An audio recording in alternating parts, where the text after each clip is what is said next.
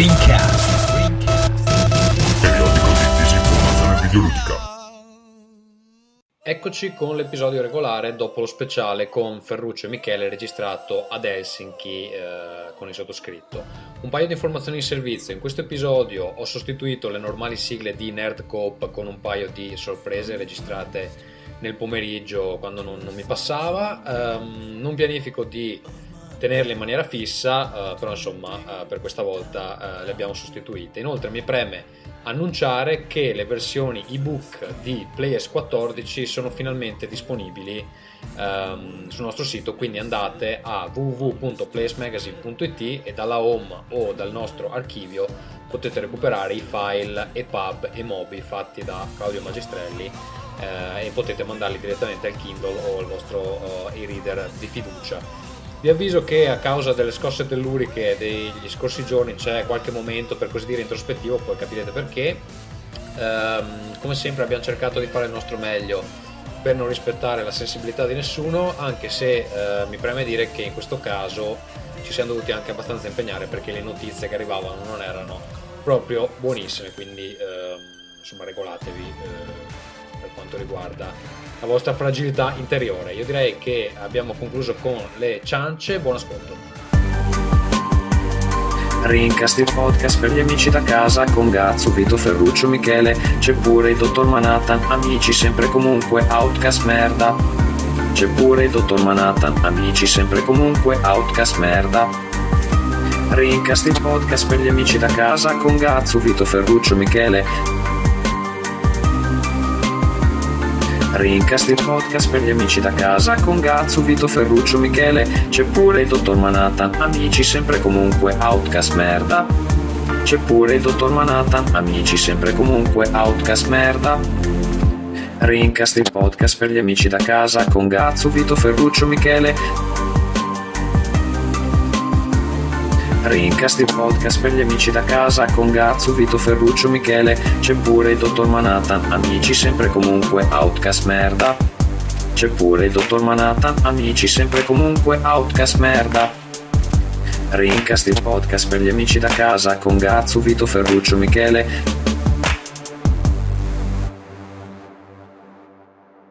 Amici, benvenuti a Rincast 58, la puntata senza Michele causa terremoto. Con noi abbiamo l'amico Ferruccio.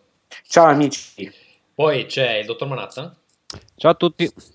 Che in questo preciso momento è felicissimo di vivere in uh, Saudi Arabia, essendo che lì non ci sono scosse. Che è una terra altamente sismica, come dimostra la tua ignoranza geografica, ma andiamo, andiamo pure avanti. E poi il medico Vito Iovara.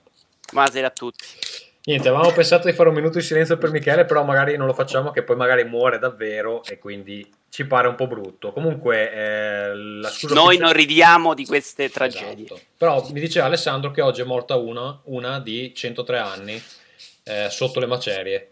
Eh, è vero Alessandro? Confermi eh, di aver Poverina è, è, riuscita a morire di morte violenta a 103 anni, che è una cosa incredibile. Però Vabbè. noi siamo dispe- non facciamo ironia su no, queste no, cose, anche se Tommaso voleva farla. Noi... Esatto, noi abbiamo detto no. Però scusatemi, la Rita Levi Montalcini è ancora viva? Visto sì, che sì, sì, che viva. cazzo di anni ha questa donna? Infatti, 1909. Infatti 103. ha cercato di... era lì che camminava in mezzo alle macerie cercando di, di beccarsi un una tegola in faccia e nemmeno... Forse era lei, 103 forse, anni. forse era lei. Perché tu non segui, non conosci, non segui, tu non conosci la Bibbia, dopo parleremo di El Shaddai e scoprirai che 103-104 anni non sono niente in confronto ai patriarchi biblici. Lo si dice Matusalemme, El Shaddai è la Bibbia per i giovani. Eh, Matusalemme non era il solo, eh, poi ci arriviamo. Dopo, Va dopo. bene, eh, niente, comunque Michele ci ha detto effettivamente che a casa sua sta ballando, quindi non è il caso di uh, registrare il rincast se poi dovesse tranquillizzarsi magari eh, ci raggiunge, ma insomma, magari per oggi può fare anche pausa. Um, cercare di mettere in salvo la sua famiglia. Uh, forse ci raggiunge anche un amichetto di Ferruccio, tale sì. Simone, però vediamo perché non, non, ne siamo sicuri. Sì, sì, Simone arriva presto, arriva, arriva. Va bene, e eh, niente, io direi che possiamo partire con uh, gli aggiornamenti uh, di base. Prima di partire con le varie case, Um, Vito, vuoi parlarci del, del, dramma che si sta consumando sui server Blizzard? Beh, sì, dopo tutti i problemi che ci sono stati al lancio di Diablo 3 con i server intasati, i problemi per i giocatori di giocare, ricordiamo che Diablo 3 eh, obbliga i giocatori ad essere permanentemente online. Eh, anche quando vuoi giocare da solo offline, questo perché ci sono dei, delle possibilità di scambiare, di comprare delle merci, credo sia quello più o meno l'obbligo di fondo. E oggi, domenica, eh, dopo diciamo anche una settimana dal lancio, quando è uscito il gioco? il 15. Sì. Il 15, I server sono andati in, diciamo, in pappa. in pappa e quindi oggi non ha giocato nessuno a Diablo 3, dalle 15 credo. Diciamo che il motivo di questa connessione forzata è per questa questione delle aste, che non so benissimo come funzioni, comunque sono per... Mm, Neanche motivi... io, perché lo volevo provare oggi, ma non ho potuto giocare. Amici. Motivi di sicurezza. Comunque, dopo le prime 24 ore molto turbolente, con gente eh, parecchio incazzata. Sono usciti già dei, eh, dei, corti cinematografici sulla vicenda. non so se avete visto quello della ragazza che si chiama Diablo e che va dal tizio e, e cerca di sedurlo. E poi gli fa: Dai, vieni, giochiamo insieme come 12 anni fa. Ti ricordi? C'è questa mega figa. E poi gli fa: No, guarda, devo andare a casa. C'ho un gomito che mi fa contatto col piede, eccetera. Poi alla fine fa: Vabbè, dai, vengo e lei niente si apre la maglietta e gli dà le, l'errore 37 quello, quello però volevo leggere un commento invece di una persona che l'ha presa bene mm. che abbiamo preso da internet che dice Diablo 3 è una merda gli sviluppatori della Blizzard devono bruciare nel fuoco sacro dell'inferno costretti a giocare il loop infinito Dr. Jekyll e Mr. Hyde per NES a crescenti livelli di difficoltà usando il NES Power Glow come controller seduti a e a culo nudo sulle fruste di un frullino acceso alla massima velocità che possa triturargli le palle per i secoli dei secoli. cioè, ragazzi, ragazzi il, scusate, i genocidi che ci sono ogni, ogni, giorno nel mondo non sono niente rispetto a non poter giocare a un videogioco per un giorno. Ma c'è Cazzo. gente che sta sbloccando completamente su YouTube. C'è un video che ha fatto già il giro di questo ciccione. Ma non è vero, ma non è. Dici che non è, non è vero? No, questo è un personaggio che. Lo dici da ciccione perché prima ci dicevi che. Ma lui ha diversi comp- personaggi. Hai comprato due camicie e le hai fuse insieme per farne una che ti va sì, bene. Sì, amici, vorrei, vorrei ufficialmente annunciare annunciare che sono entrato nel club degli XL. Eh, oggi ho, preso, ho provato una camicia L e mi faceva un po' l'effetto gibone, cioè avevo la schiena, il rigonfiamento sulla schiena, che vuol dire che ti fa un pochino stretto dietro, ti fa difetto. Ho dovuto prendere XL. E infatti, quando eravamo qua, io ho mandato la foto a Vito per uh, fargli invidia e lui ha detto, oh, ma sei informissima, invece Ferruccio, cos'è che hai scritto Vito? Non ricordo. Ferruccio sembra un cadavere gonfiato, tipo che galleggia sul fiume, una roba del genere. Gra- grazie Vito, io dico solo uomo di panza, uomo. Di sostanza. Siete eh. troppo cattivi però con Diablo 3, eh? Sì. Cioè, è un gioco che hanno fatto in poco tempo. Cosa cazzo pretendete? no? Che adesso no. Eh, scusa. No, ma allora eh, il problema lì fondamentalmente. È così, è ancora un po' incompleto. L'asta, quella che doveva funzionare con i soldi, che era la grande novità, non c'è, non funziona. Il gioco non ci si accede, però dai su. E, no, diciamo quello che stupisce un po' il problema che, che Blizzard, comunque, di tutti i player sul mercato, diciamo, è quella che ha più esperienza di. Eh, Uh, insomma, um, avere un numero di accessi particolarmente massivo contemporanei per è Star-. StarCraft, World of Warcraft, eccetera. Quindi che ci siano stati tutti questi problemi è un po' strano effettivamente. E, um, che poi che al day one sia difficile giocare, secondo me non è che sia proprio una grande novità. E anzi, vi darò questa incredibile news quando uscirà Half-Life 3, probabilmente il primo giorno sarà abbastanza difficile tirarlo giù da Steam o, o cose del genere. Credo che sia successo anche quando. quando Beh, Steam no, perdone, Steam te lo 2. fa scaricare prima e quindi ha risolto in questo modo il problema molto intelligentemente. Però mi, mi pare che con Portal 2 eh, questo problema molto intelligentemente risolto eh, si è presentato ancora perché troppa gente stava scaricando contemporaneamente. Non so come sia andata. Per la gente il 2 ne hanno venduti. Minuto i due ne hanno venduti tantissimo comunque sul pacchettizzato. Eh, la cosa inquietante di Diablo 3 è che siccome è Blizzard, eh, nei, fino ai primi due giorni insomma la rabbia era piuttosto contenuta. C'era sto meme che girava dell'errore 37, però era Blizzard. L'avesse fatta Ubisoft cosa del genere avevano bruciato la sede con i, eh, se no, no, con i, el- Electronic Arts visto che Electronic Arts erano già lì a, a buttargli le torce per, per dargli fuoco facevano il carosello degli indiani attorno siccome era Blizzard si sono tenuti un paio di giorni eh, prima di incazzarsi E niente, questo. Va bene, niente. E quindi Vito, tu sei molto urtato da questa necessità di essere sempre online. Che era un no, po'... a, me, frega un cazzo. Ho qualche problema della connessione, quindi sono un po' impaurito in realtà. Però volevo, voglio giocarlo solo online in cooperativa con degli amici, quindi frega poco. Insomma. Okay, che era un po' anche quello che aveva fatto, mi pare, Ubisoft con Assassin's Creed 2 che dovevi sì, è il gioco dei sottomarini, mi sembrava questo tipo. Sì, l'aveva fatto con diversi giochi questo tipo di DRM che funzionava per essere eh, attivato, il gioco richiedeva perennemente la connessione online, poi l'avevano tolta no? a furor di popolo, se non sbaglio, proprio su Assassin's Creed. Che non funzionava neanche allora. Che non funzionava anche allora, cioè, c'è questa cosa bellissima che, che poi non funziona. A me l'epic fail di Diablo 3 ero contentissimo perché mi è arrivato due giorni prima o, o, un giorno prima, la mattina del 14, mi è arrivata la special edition, quella figa che dentro c'ha la, la chiavetta con Diablo 2 a forma di, di, capo, di testa di capro e tutte queste robe qui, eh, il, il, il, disco del, del, soundtrack, eccetera, l'artbook. Eh. Però è la versione PC, non Mac, quindi me la sono presa in saccoccia e non ci sto ancora giocando. Va bene, c'è online il tuo am- amiciccio Simone, quindi eh, facciamo un secondo di pausa e lo aggiungiamo alla conversazione. Sì, de- vai che cosa? Allora, eh, abbiamo finito con Diablo 3? Sì, abbiamo finito, abbiamo finito. Allora, Diablo 3 sì o Diablo 3 no? Cosa abbiamo deciso? Eh, Diablo 3 forse quando funzionerà se, se, ne parlerà meglio. Vorrei capire come hanno fatto a mettere online le recensioni di Diablo 3 essendo che nessuno ci può giocare. No, mm. ci possono giocare. No, In realtà eh, eh, c'erano dei problemi. Hanno dato un codici review, Alessandro?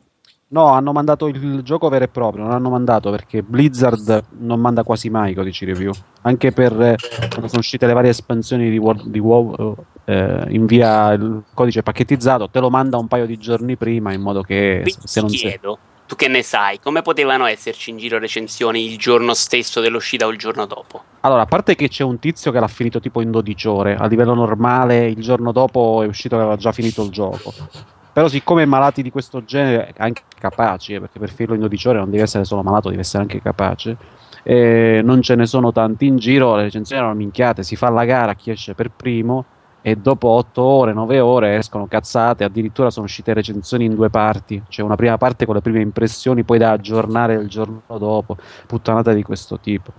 Uh, succede sempre, eh? non, non, succede, non, succede, solo Diablo, per Diablo 3, succede per tutti i giochi importanti. È che la complessità di un gioco come Diablo 3 sgama subito, fa vedere subito la corda, ma lo fanno per tutti i tipi di giochi.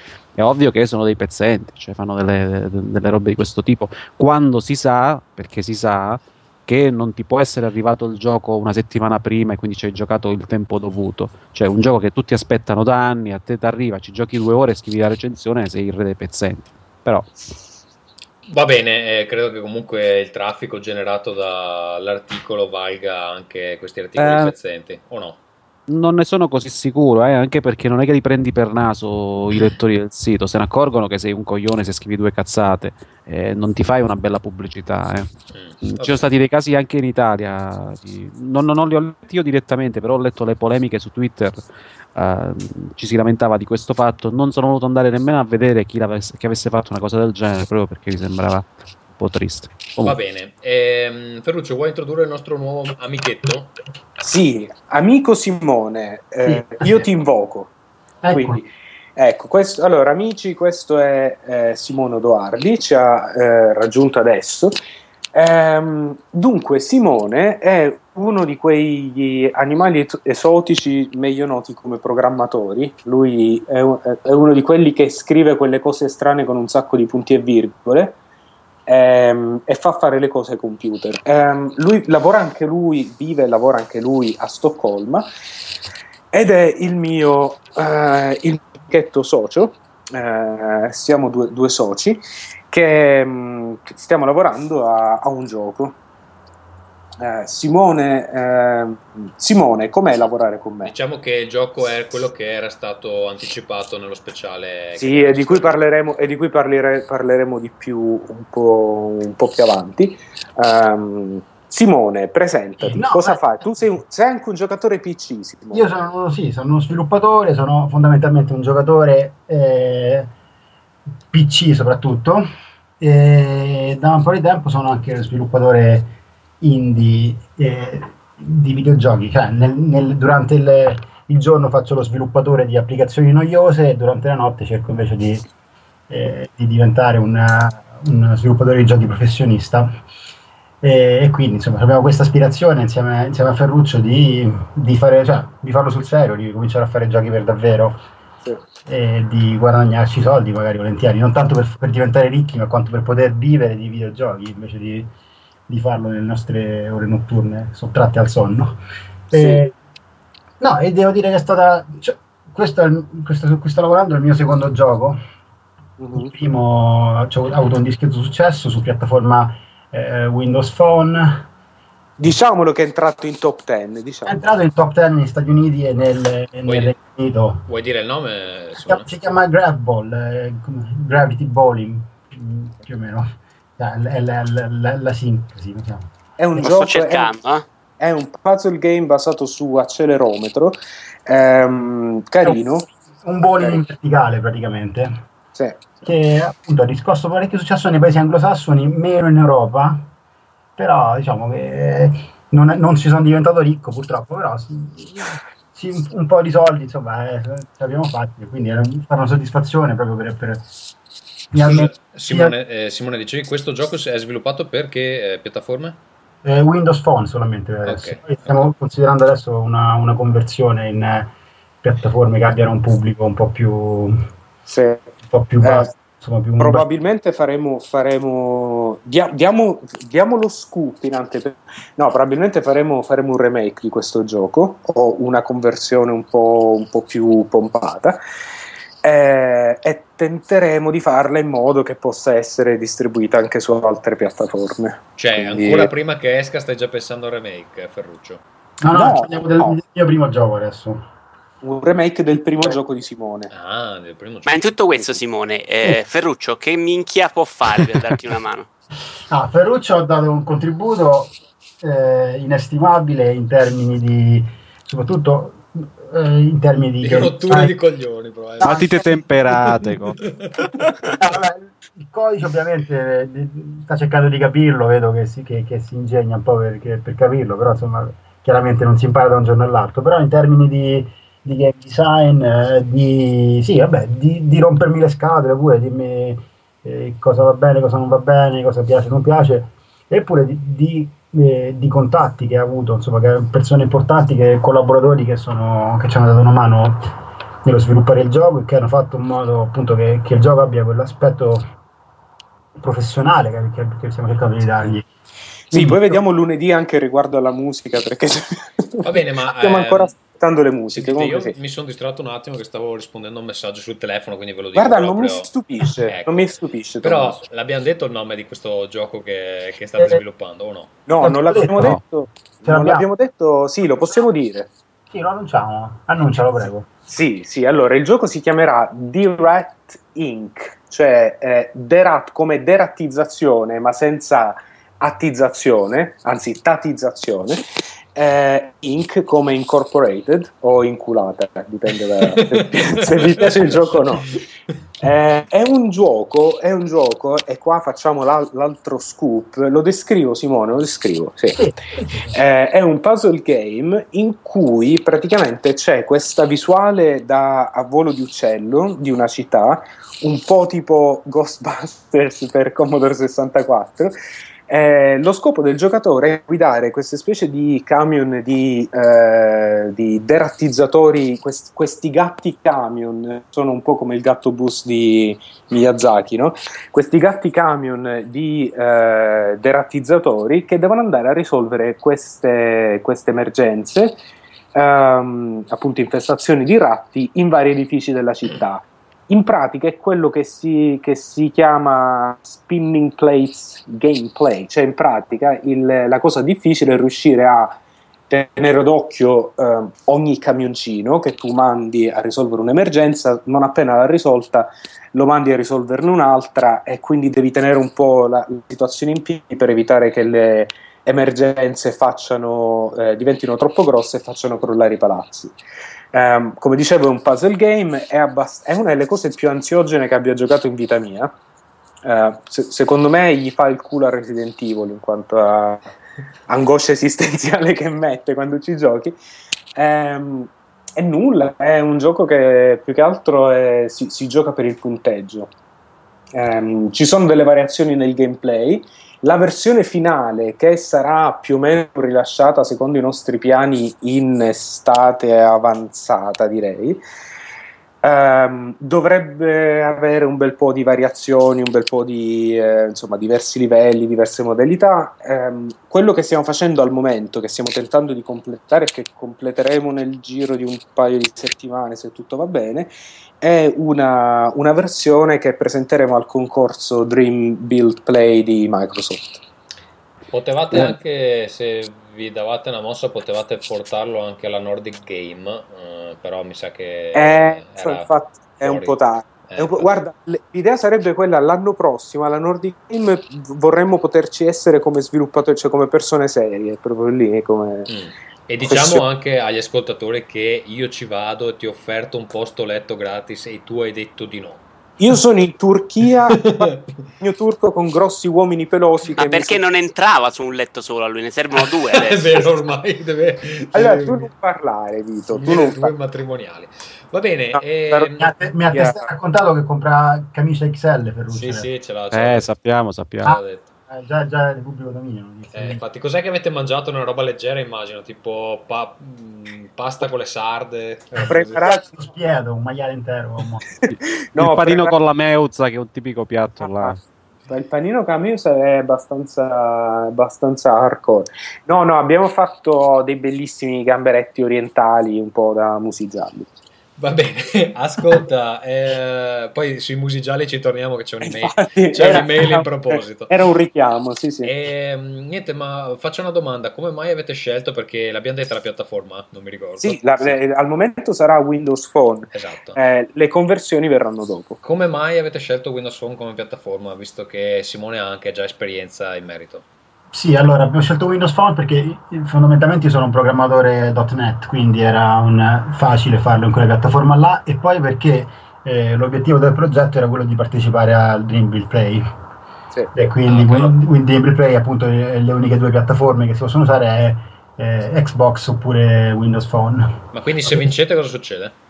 Ci becchiamo 20.000 dollari. Di, eh, dollari. I primi 20 hanno la possibilità di avere un contratto con, uh, con Microsoft. Eh, eh, sì, vabbè. Abbiamo, all'inizio abbiamo scelto appunto più che altro il Dream Play era un pretesto per averci una deadline sì. cioè, fissa e così in modo che dovevamo programmare il lavoro in base a quello. Mm. Eh, è stato fatto in due mesi e mezzo fino adesso e siamo, siamo, orgogliosi insomma di quello che siamo riusciti a fare. Sì, è quasi finito. Praticamente... Essendo che il sistema operativo comunque eh, non è ancora fra i più diffusi, eh, il marketplace eh, sarà meno popolato e eh, cioè mh, mm, è un vantaggio o uno svantaggio? Avere comunque, immagino, averlo meno popolato sarà un vantaggio, però il fatto che non è molto diffuso comunque vi limita molto eh, le vendite, no? Sì, vabbè, eh, l'hai detto te praticamente. Cioè, molto Bella domanda, infatti. Molto, è molto più facile arrivare ai, ai, primi posti delle classifiche, come è successo appunto al gioco precedente, però eh, gli introiti sono, sono, quelli che sono, non sono certo... Però, però c'è anche di un, uno dei lati positivi è che su Windows Phone la gente è più abituata a pagare, quindi probabilmente su Windows Phone faremo una cosa un po' più un po' meno complicata, cioè non faremo freemium. Ehm, sì, sì e robe così. Al massimo delle, facciamo una versione gratuita con pubblicità o facciamo un demo particolarmente grosso. Insomma, vedremo. Però, se, se vedi i prezzi medi dei, dei, giochi su Windows Phone, sono sicuramente più alti di quelli, eh, di quelli su iPhone. Quindi c'è meno inflazione da quel punto di vista. Sì. Poi, se è un bene o un male, dipende dal, dagli utenti. Però... Diciamo, non devi combattere contro una marea di giochi simili gratis. No, infatti, questo, questo questo è uno dei lati positivi. Poi certo vedremo come, come andrà, perché se avremo una promozione, eh, se Microsoft ci mette nello spotlight, eh, insomma, quello, quello sarà, sarebbe una gran cosa. Eh, ma vedremo, vedremo. Bene, il nostro anche... obiettivo è quello di fare, eh, di fare, i soldi di Rovio. Quello sì. è il nostro obiettivo. C'è un artista che vi sta aiutando, giusto? Sì, abbiamo, abbiamo un eh, grafico che è eh, Davide Pettani, che, che è e un... Pettanic è lui. Esatto, esatto. Che è uno che forse conoscete per... Eh, per sì, è bravo davvero. Ed è, è, lavora spesso con Barilla. No, con, scusate, con Mulino la Bianco. Kinder, con la Kinder, no? Ha fatto pure Kinder e Mulino Bianco, sì. Ehm, e alle musiche, se, eh, se, non ci tira il bidone, quindi se ci tira il bidone poi devi editare, Tommaso, però avremo il, l'autore delle musiche di Where is My Heart, che è, è Alessandro Coronas. Ehm, insomma, quindi c'è anche questa cosa bella delle, di un gioco che è sviluppato da un, un romano, un siciliano, un milanese e un sardo Amici è come gioventù ribelle, uniamo l'Italia. però, isole, però, isole comprese, come diceva. Eh, però, infatti. Però scusa, quanti risiedono all'estero? 3 su 4? Eh, sì. quello diciamo che... Questo è un commento sullo stato delle cose in Italia. Va bene, ehm, niente, grazie quindi per uh, questa... Uh, diciamo, anteprima. Sì, scusa, scusa, non sarebbe, non sarebbe, un mio intervento se non ci fosse un po' di spam alla fine. Sì. Andate su Bumble andate su bumblebee-studios.se eh, che è il, nostro, il sito del nostro studio. Chi l'ha scelto il nome? Eh, l'abbiamo scelto assieme. L'idea era quella di fare riferimento al fatto che i, mm, il, eh, sai, la, la, leggenda metropolitana del calabrone, della Vespa che non, non dovrebbe poter volare invece vola, no? Uh-huh. E quindi insomma due, due padri eh, con lavori a tempo pieno non dovrebbero essere capaci di sviluppare un gioco nel tempo libero, eppure ce la stiamo facendo. Quindi, quindi scusa Ferruccio, ripeti l'indirizzo è bumblebee.se? No, bumblebee-studios.se. Ah, ok. Va bene. Eh, io direi di passare invece a um, Casa Gazzo, che è un po' che non, che non la sentiamo. Amore, hai fatto la spesa? Casa Gazzu. Amore, hai lavato i piatti? Casa Gazzu. Amore, stacca con i videogiochi che mi sento sola. Casa Gazzu.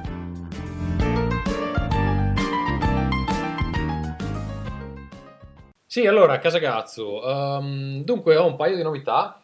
Allora, la prima è che ho deciso di impormi una regola eh, per la fruizione del videogioco e uh, in realtà Simone non è sparito il fruscio, comunque vabbè, forse non okay. sei tu, forse qualcun altro. Allora eh, è l'autostrada. Comunque ti, ti, ti, sentiamo meglio adesso. Dicevo, okay. sono, ho deciso di impormi questa regola che ho deciso di chiamare in questo credibile modo innovativo che nessuno ha mai utilizzato, 2 per 1 E cosa vuol dire? Che rendendomi conto che continuo a comprare giochi e poi non li gioco, eh, ho cercato di darmi un po' di disciplina, un po' come insomma, c'è gente che ci scrive dei libri.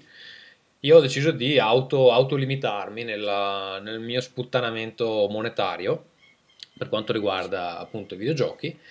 E quindi la regola funziona così: non posso comprare un gioco nuovo se prima non ne ho finiti due di vecchi.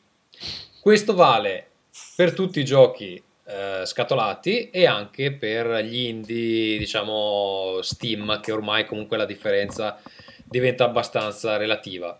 Il fatto di includere anche gli indie in realtà aiuta perché comunque finire due indie eh, non è come finire due, due Skyrim. Ti autotruffi, perché sei un imbecille spaziale. No, no, ma aspetta, no, aspetta ora, ora Tommaso, ora, ora lì i primi due giochi che hai finito con questa regola, perché tu stai, stai, stai barando, cioè chiaro ormai. No, Journey stai mettendo dura, a te stesso. Journey che dura due ore. Allora, eh. no, no. DRS finito... credo sia la... No, no, no. Aspetta, ho finito uh, Blob Mutant Attack, eccetera, quello che ne ho esatto. parlato nella scorsa puntata. 5 ore a dire tanto, ok, vai.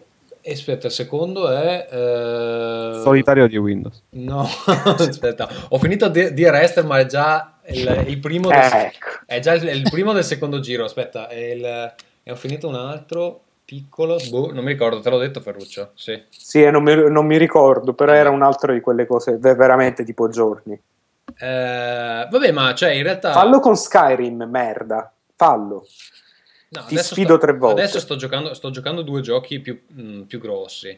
Eh, però, cioè, in realtà io posso giocare tutti i giochi che voglio. Però se non ne finisco due non posso comprarne uno. E anche per ricordarmi a che punto sono, mi sono fatto proprio nella lavagnetta che ho sopra il computer. sì. Una un, tristezza, guarda una, questa no, cosa. Mi sono fatto dei bollini dove che, che attacco quando, quando sono...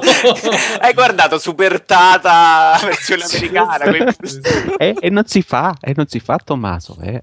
Eh, si è messo le regole appese. Dai, C'è l'angolino ah. quando compra un gioco che non dovrebbe comprare, va nell'angolino. Ah. Beh, allora, intanto, intanto, con questa tecnica, negli ultimi giorni ho già finito tre giochi che altrimenti magari compravo e poi lasciavo lì. Eh, in realtà eh, aiuta a darti un a, a regolarti un attimo.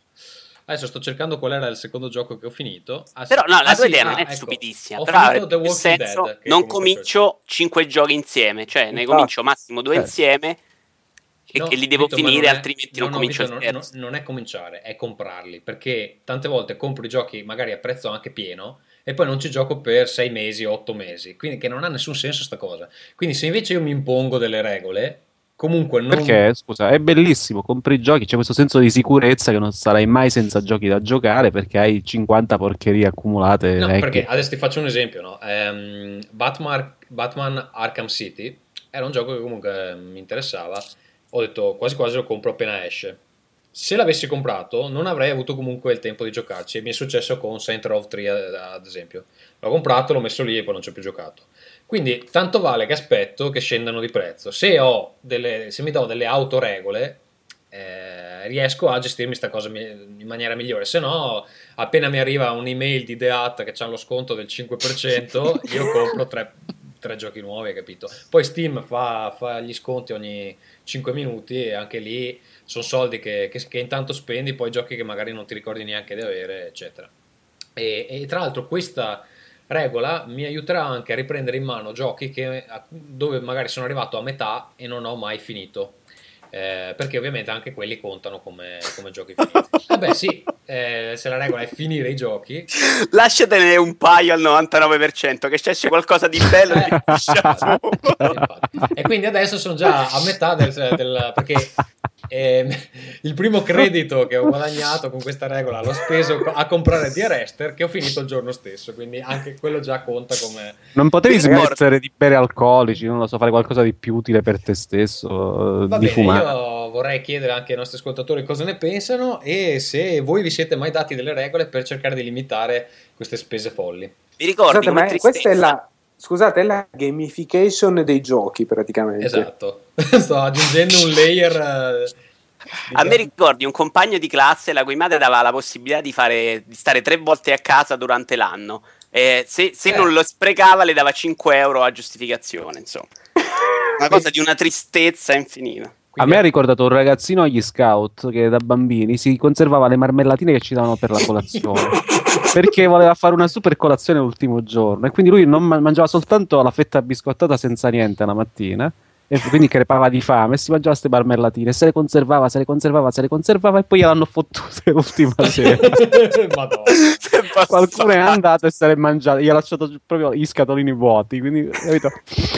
Ma eh, do- dovete sapere che Alessandro è cresciuto in un romanzo di Dickens, no? Sì, tra Cioè, l'altro questo- Eh, appunto sì, recentemente eh, sì. ha scritto un post tristissimo di storia delle elementari, bello, veramente e- bello. bello. però questo delle marmellate non c'era, quindi è un inedito. Eh, questa faceva ridere non- non- era il caso. anche perché ho partecipato eh, a, a- a- a consumare poi le marmellatine quindi Ah, quindi No, sei tu- uno dei me ti ladri. ricavi un po' sopra, c'è esce veramente un dramma di quelli tristi. Scusa, eh. tu, eri uno, tu eri uno di quelli che picchiava palla di lardo in pratica, tu eri là con, eh, la Esatto, con le saponette dentro al posto esatto, esatto. Va bene, poi la seconda novità è che ehm, per far contento Vito e tutti gli amanti PC ho deciso di cambiare scheda grafica del PC già. Ma no, Così. Hai comprato un mese fa. E- Ma in realtà gira tutto, solo che così avevo dei soldi da buttare. Ho detto, vabbè, compriamo qualcos'altro. Allora ho chiesto, ho chiesto perché non so un cazzo, non, è inutile che, che faccio finta e guardando online è assolutamente impossibile capire la cronologia delle schede video se non segui eh, regolarmente. Quindi ho chiesto a, a Stefano Brocchieri, Teocrazia, che adesso potete sentire anche su Whiscast, perché vabbè, lui è un, un PCista convinto e quindi ho chiesto cosa devo comprare. Allora lui all'inizio mi aveva consigliato di prendere, perché gli ho detto guarda non voglio spendere tanto, mh, con 200 euro sono sicuro che comunque mi prendo una scheda migliore di quella che ho già, dimmi con quel budget cosa posso comprare. E mi aveva consigliato una AMD eh, HD 6950 che costa un po' più di 200 euro, costa 230 ne. E il problema è che quella scheda grafica è lunga 30 cm e non- ovviamente non, non ci sta dentro, dentro il, il case perché serve un case di quelli tipo Tower eh, di tipo Sauron. Sì, sì, infatti 30 cm di scheda proprio inaccettabile. Quindi alla fine ho ripiegato su eh, una 560 GTX eh, Ti della Nvidia che adesso è in, in viaggio. E, e che comunque dovrebbe risolvermi buona parte de- dei problemi anche a giocare tipo a The Witcher eh, 2 a risoluzioni super fiche, eccetera. Invece so che Vito vuole fare lo sborone, però magari ne parla in ehm, Casa Vito, eh, di cui credo possiamo far partire già la sigla, giusto Vito? Sì. Ok. Tano, prendi un umano, te lo mangi, ne prendi un altro, te lo mangi, ne prendi un altro, te lo mangi. Ti spara un elicottero, quindi hai perso energia, ricominci a mangiare mai. Quando hai recuperato energia, ritorni alla missione e fai un altro pezzo. E poi te ne riscatti, tutto così. Saltando, muovendoti, uccidendo elicotteri, sbattendo roba dura e uccidendo mostri che escono da ogni dove. Perché ci sono dei, tipo dei, dei, dei cazzoni sui tetti. Che se ti avvicini 3 secondi parte un altro mostro. Di quelli un po' più rompicoglioni. Allora, io volevo raccontarvi un paio di cose. Non so se adesso mi sento un po' in difficoltà a raccontare della mia scheda video dopo che cazzo ha, ha, raccontato della sua. Perché non vorrei sembrare un uomo che gli piscia in testa. Anche se probabilmente, però io, mentre lui eh, si è ordinato una GTX 560 che io usavo da bambino, mi sembra nell'82, ho, or- ho ordinato una GTX 690 siamo in attesa. Eh, tra l'altro, il sito è fantastico da dove l'ho ordinata perché mi cambia il giorno di uscita un giorno per volta. Quindi io neanche mi lamento perché, vabbè, un giorno in più non sarà mai. È passato un mese e mezzo in realtà la differenza. E comunque è in attesa, arriverà. Dovrebbe uscire adesso a fine maggio. E... Scusa, quanti sì, sì, gigabyte sì. di memoria? Ah, ecco, bravo. Ah, 4 giga di memoria questa, questa scheda video da sola. Scusa, e quanto costa, Vito? Costa 1000 euro. Eh. cioè, hai speso 1000 euro di una scheda video? Ma ti eh, mandava no. anche il, te- il, tecnico cinese da, da costruire. Ma io speravo nei pompini, che è un po' la mia. Però al momento. Ma se gli chiedi al tecnico cinese, forse. Ma ascolta, anche che, che prestazioni dovrebbe garantirti con 1000 euro? Cioè, cosa fai girare? Guarda, fa. No, che fa girare? Fa girare tutto al massimo. Veramente alle cioè, prestazioni. rispetto a quella attuale? Poco sotto 2680. Che al la momento... NASA gli ha chiesto se vuole fare un po' di outsourcing, gli passano un po' di dati e se li sm- smazza lui sul computer di casa. Allora, scusa, due domande, Vito. Prima di tutto, cosa fai girare che non facevi già girare prima, che comunque il tuo PC mi sembra facesse girare tutto? E poi, fa... che tipo di raffreddamento devi usare per una scheda del genere? No, guarda, ho fatto un capolavoro di raffreddamento e anzi, eh, va molto bene e... e poi la vediamo, non lo so. E comunque l'alimentatore è un 8,50, quindi non dovrei avere problemi. E rispetto alla scheda che hai attualmente? È, è, è, tipo quattro volte tanto della scheda che ho attualmente. Niente, non però ti può far rosicare dicendoti che ha speso 1000 euro di scheda. Sì, più o meno sì, più o meno è un'estensione del mio pene. Ecco, Va bene. Ah, è il premio per la mia nuova dieta. Adesso magari i bambini in ascolto uh, sappiano che possono farla solo in presenza dei genitori. Uh, e la possono fare solamente i grassi. Quindi, Ferruccio, questa ti potrebbe aiutare. la mia nuova dieta funziona, che funziona veramente in un modo clamoroso. Se non muoio a breve, è la mia migliore dieta di sempre. La Robinson Crusoe. Ma cos'è? Ma no, è basata semplicemente su frutta e, e verdure scondite. Il dietologo si cioè, quindi zero proteine, tipo. Zero proteine, esatto. E stiamo, sì, sulle, all'incirca sulle 100-200 calorie giornaliere. Ma sei scemo, ma sai, cioè, guarda che... E vado a correre una volta al giorno, però non sempre. Il peso, il peso che perdi è massa muscolare, non è grasso, eh. Vabbè, eh, sti cazzi anche. Muscolare, ma che cazzo dici? Perdi anche grasso, ma non sta minchiate, non ne sai nulla di... Vabbè medico qua. Però i risultati sono impressionanti. In tre settimane siamo sotto di 12 kg per dire. Oh, Gesù. Tre settimane 12 kg? Eh. Oh, e ti ragazzi risparmiati... lo, vogliamo, lo vogliamo ricordare così quando... no, no, dai. E adesso settimana, settimana ho corso poco perché non avevo voglia. In realtà non sono debole, quindi c'è ancora mm. margine. Però penso di rallentare sugli 80 kg. Non sai che, so, mi sono anche disontificato da Red Bull, quindi non ho neanche questa spinta in più.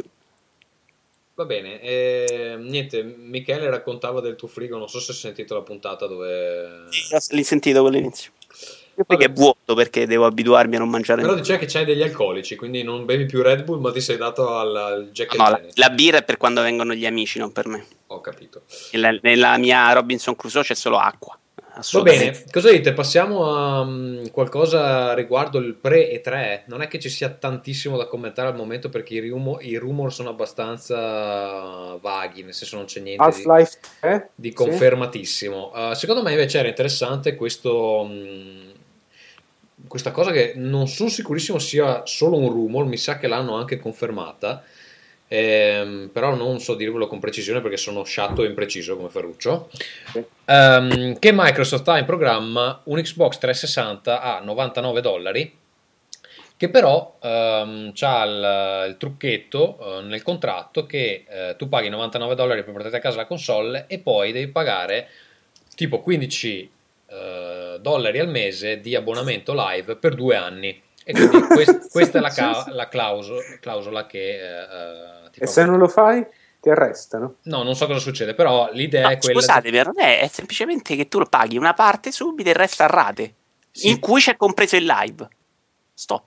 Sì, sì, però cioè, praticamente sei costretto ad usare il live anche se poi alla fine non lo usi. Vabbè, come per i cellulari, praticamente No, il modello tu paghi 15 euro il 360 in più e c'è il live compreso. Sì, ho capito, ma magari, magari tu il gold non, l'avresti, non l'avresti fatto per E due allora ti compri il 360 e non rompi il cazzo per questa offerta. È chiaro che è un'offerta Allora. per chi vuole il live. Ok, C'è allora- una penale per chi non.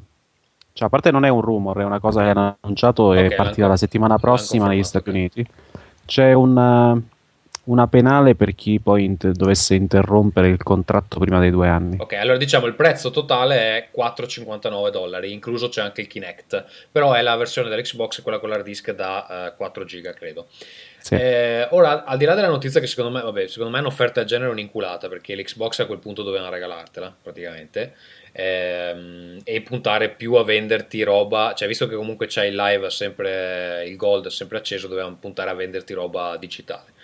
Ehm, quello che è interessante è appunto questo formato eh, contratto telefonico che alcuni ipotizzano potrebbe essere in effetti il modo in cui vendono le console di prossima generazione nel caso non riuscissero ad abbassare il prezzo ehm, eccessivamente perché insomma si è visto in questa generazione che lanciare non so, PS3 a 700 euro non è stata proprio un'idea geniale eh, a dispetto di quello che veniva dichiarato all'inizio, non mi ricordo chi era, se era Ken Kutaragi o, o chi, che diceva che i giapponesi faranno il doppio turno per, per comprarsela.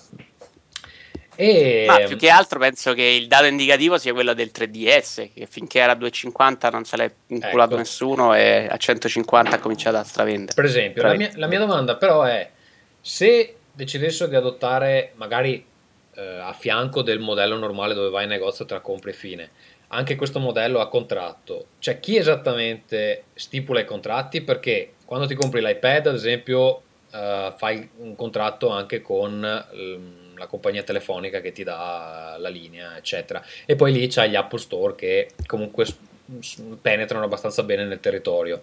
Però se Microsoft o Sony dovessero fare delle cose del genere, come funzionerebbero i contratti? Alessandro? esattamente, esattamente come funzionano con eh, una compagnia telefonica, sarebbe direttamente Microsoft o Sony che eh, ti lega, esattamente come sta facendo Microsoft, ti lega il contratto al, ehm, al servizio online. eh, No, ma pensa- e- pensalo nella pratica, Ferruccio, cioè dovrebbero aprire dei eh, dipartimenti all'interno dei centri commerciali solo per farti questi contratti.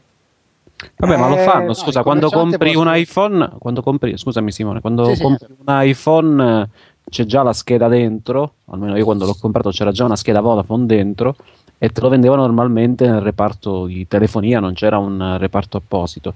Ti vendono il coso già col contratto, cioè non mi sembra una cosa particolarmente complicata. Al momento di acquistarlo devi sottoscrivere un contratto dove c'è una penale e per due anni sei vincolato al pagamento di, eh, del, del, del fee del, Ma non della- riesco a capire come funziona perché eh, nei centri commerciali comunque il centro Vodafone e il centro Team c'è, è un banco separato con dei No, dipendenti. no, guarda, anche cioè, se compri un telefonino e comunque c'è un banco di telefonia normale, non, non- non necessariamente ci deve essere un banco, cioè da MediaWorld per dirti quello che c'è qui, ed è un MediaWorld anche piuttosto grande, c'è un enorme centro telefonia e ti fanno i contratti di tutti quanti lì senza che ci, sono i promo- ci siano i promoter del- delle singole Quindi compagnie. secondo te quando chiedi voglio un Xbox 720 venduto in questa maniera qui, il, Te la tirano fuori, però semplicemente di- invece di darti lo scatolone e dire vai alla cassa, ti fanno firmare prima la roba e poi ti mandano alla cassa. Non lo vedo una cosa molto complicata. Non so quanto sia conveniente. È anche vero per il padre che deve comprare l'Xbox o per lo studente che ha pochi soldi in tasca, dice intanto me la compro, poi Sì. l'abbonamento lo facevo comunque, quindi alla fine comunque mi esce a 99 dollari una, un Xbox. Simone, Cioè, prezzo- volevi Sì, No, dire io volevo sì, no, penso- semplicemente penso che il commerciante possa fi- far firmare il contratto per, per procura, insomma, per Microsoft. Però volevo anche aggiungere che secondo me questa cosa del, questa idea di Microsoft serve oltre a, a vendere eh, a, a cercare più, più, che a lanciare un nuovo modello commerciale serve più che altro a eh, attirare più persone verso il live secondo me eh, adesso che la, cartu- che la console sì, si sta sparando le, le, sue ultime cartucce, penso contemporaneamente con il lancio di Windows Phone e con Windows 8 che sarà anche eh, legato a, appunto, a un account live.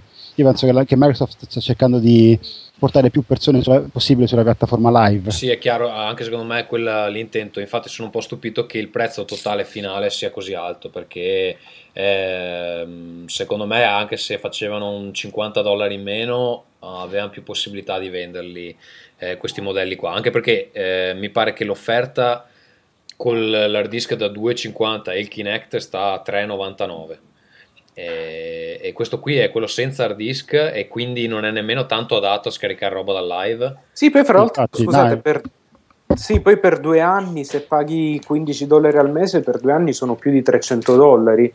No, sono, eh... sono 459. Eh, scusa, ah, facciaro cazzo. 499 con il costo dell'Xbox, invece senza il costo dell'Xbox ecco. vabbè, fa cioè, 3, no, no, 4, sì, 4,59 mi pare sia tutto il totale è un margine di guadagno enorme, enorme. No, perdona, c'è 99 dell'Xbox che tu eh. vendi adesso a 159.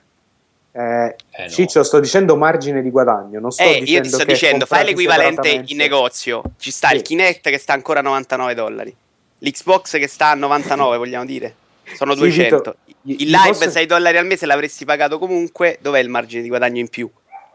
No, il margine no, di stavo, io, generale, scusa. Non, io stavo non... leggendo, scusate, che se tu adesso, adesso acquisti in, ehm, in America il, l'Xbox, questo con il, l'hard disk da 4 giga e il Kinect, e ti fai due anni di Xbox Live Gold, spendi 420 dollari.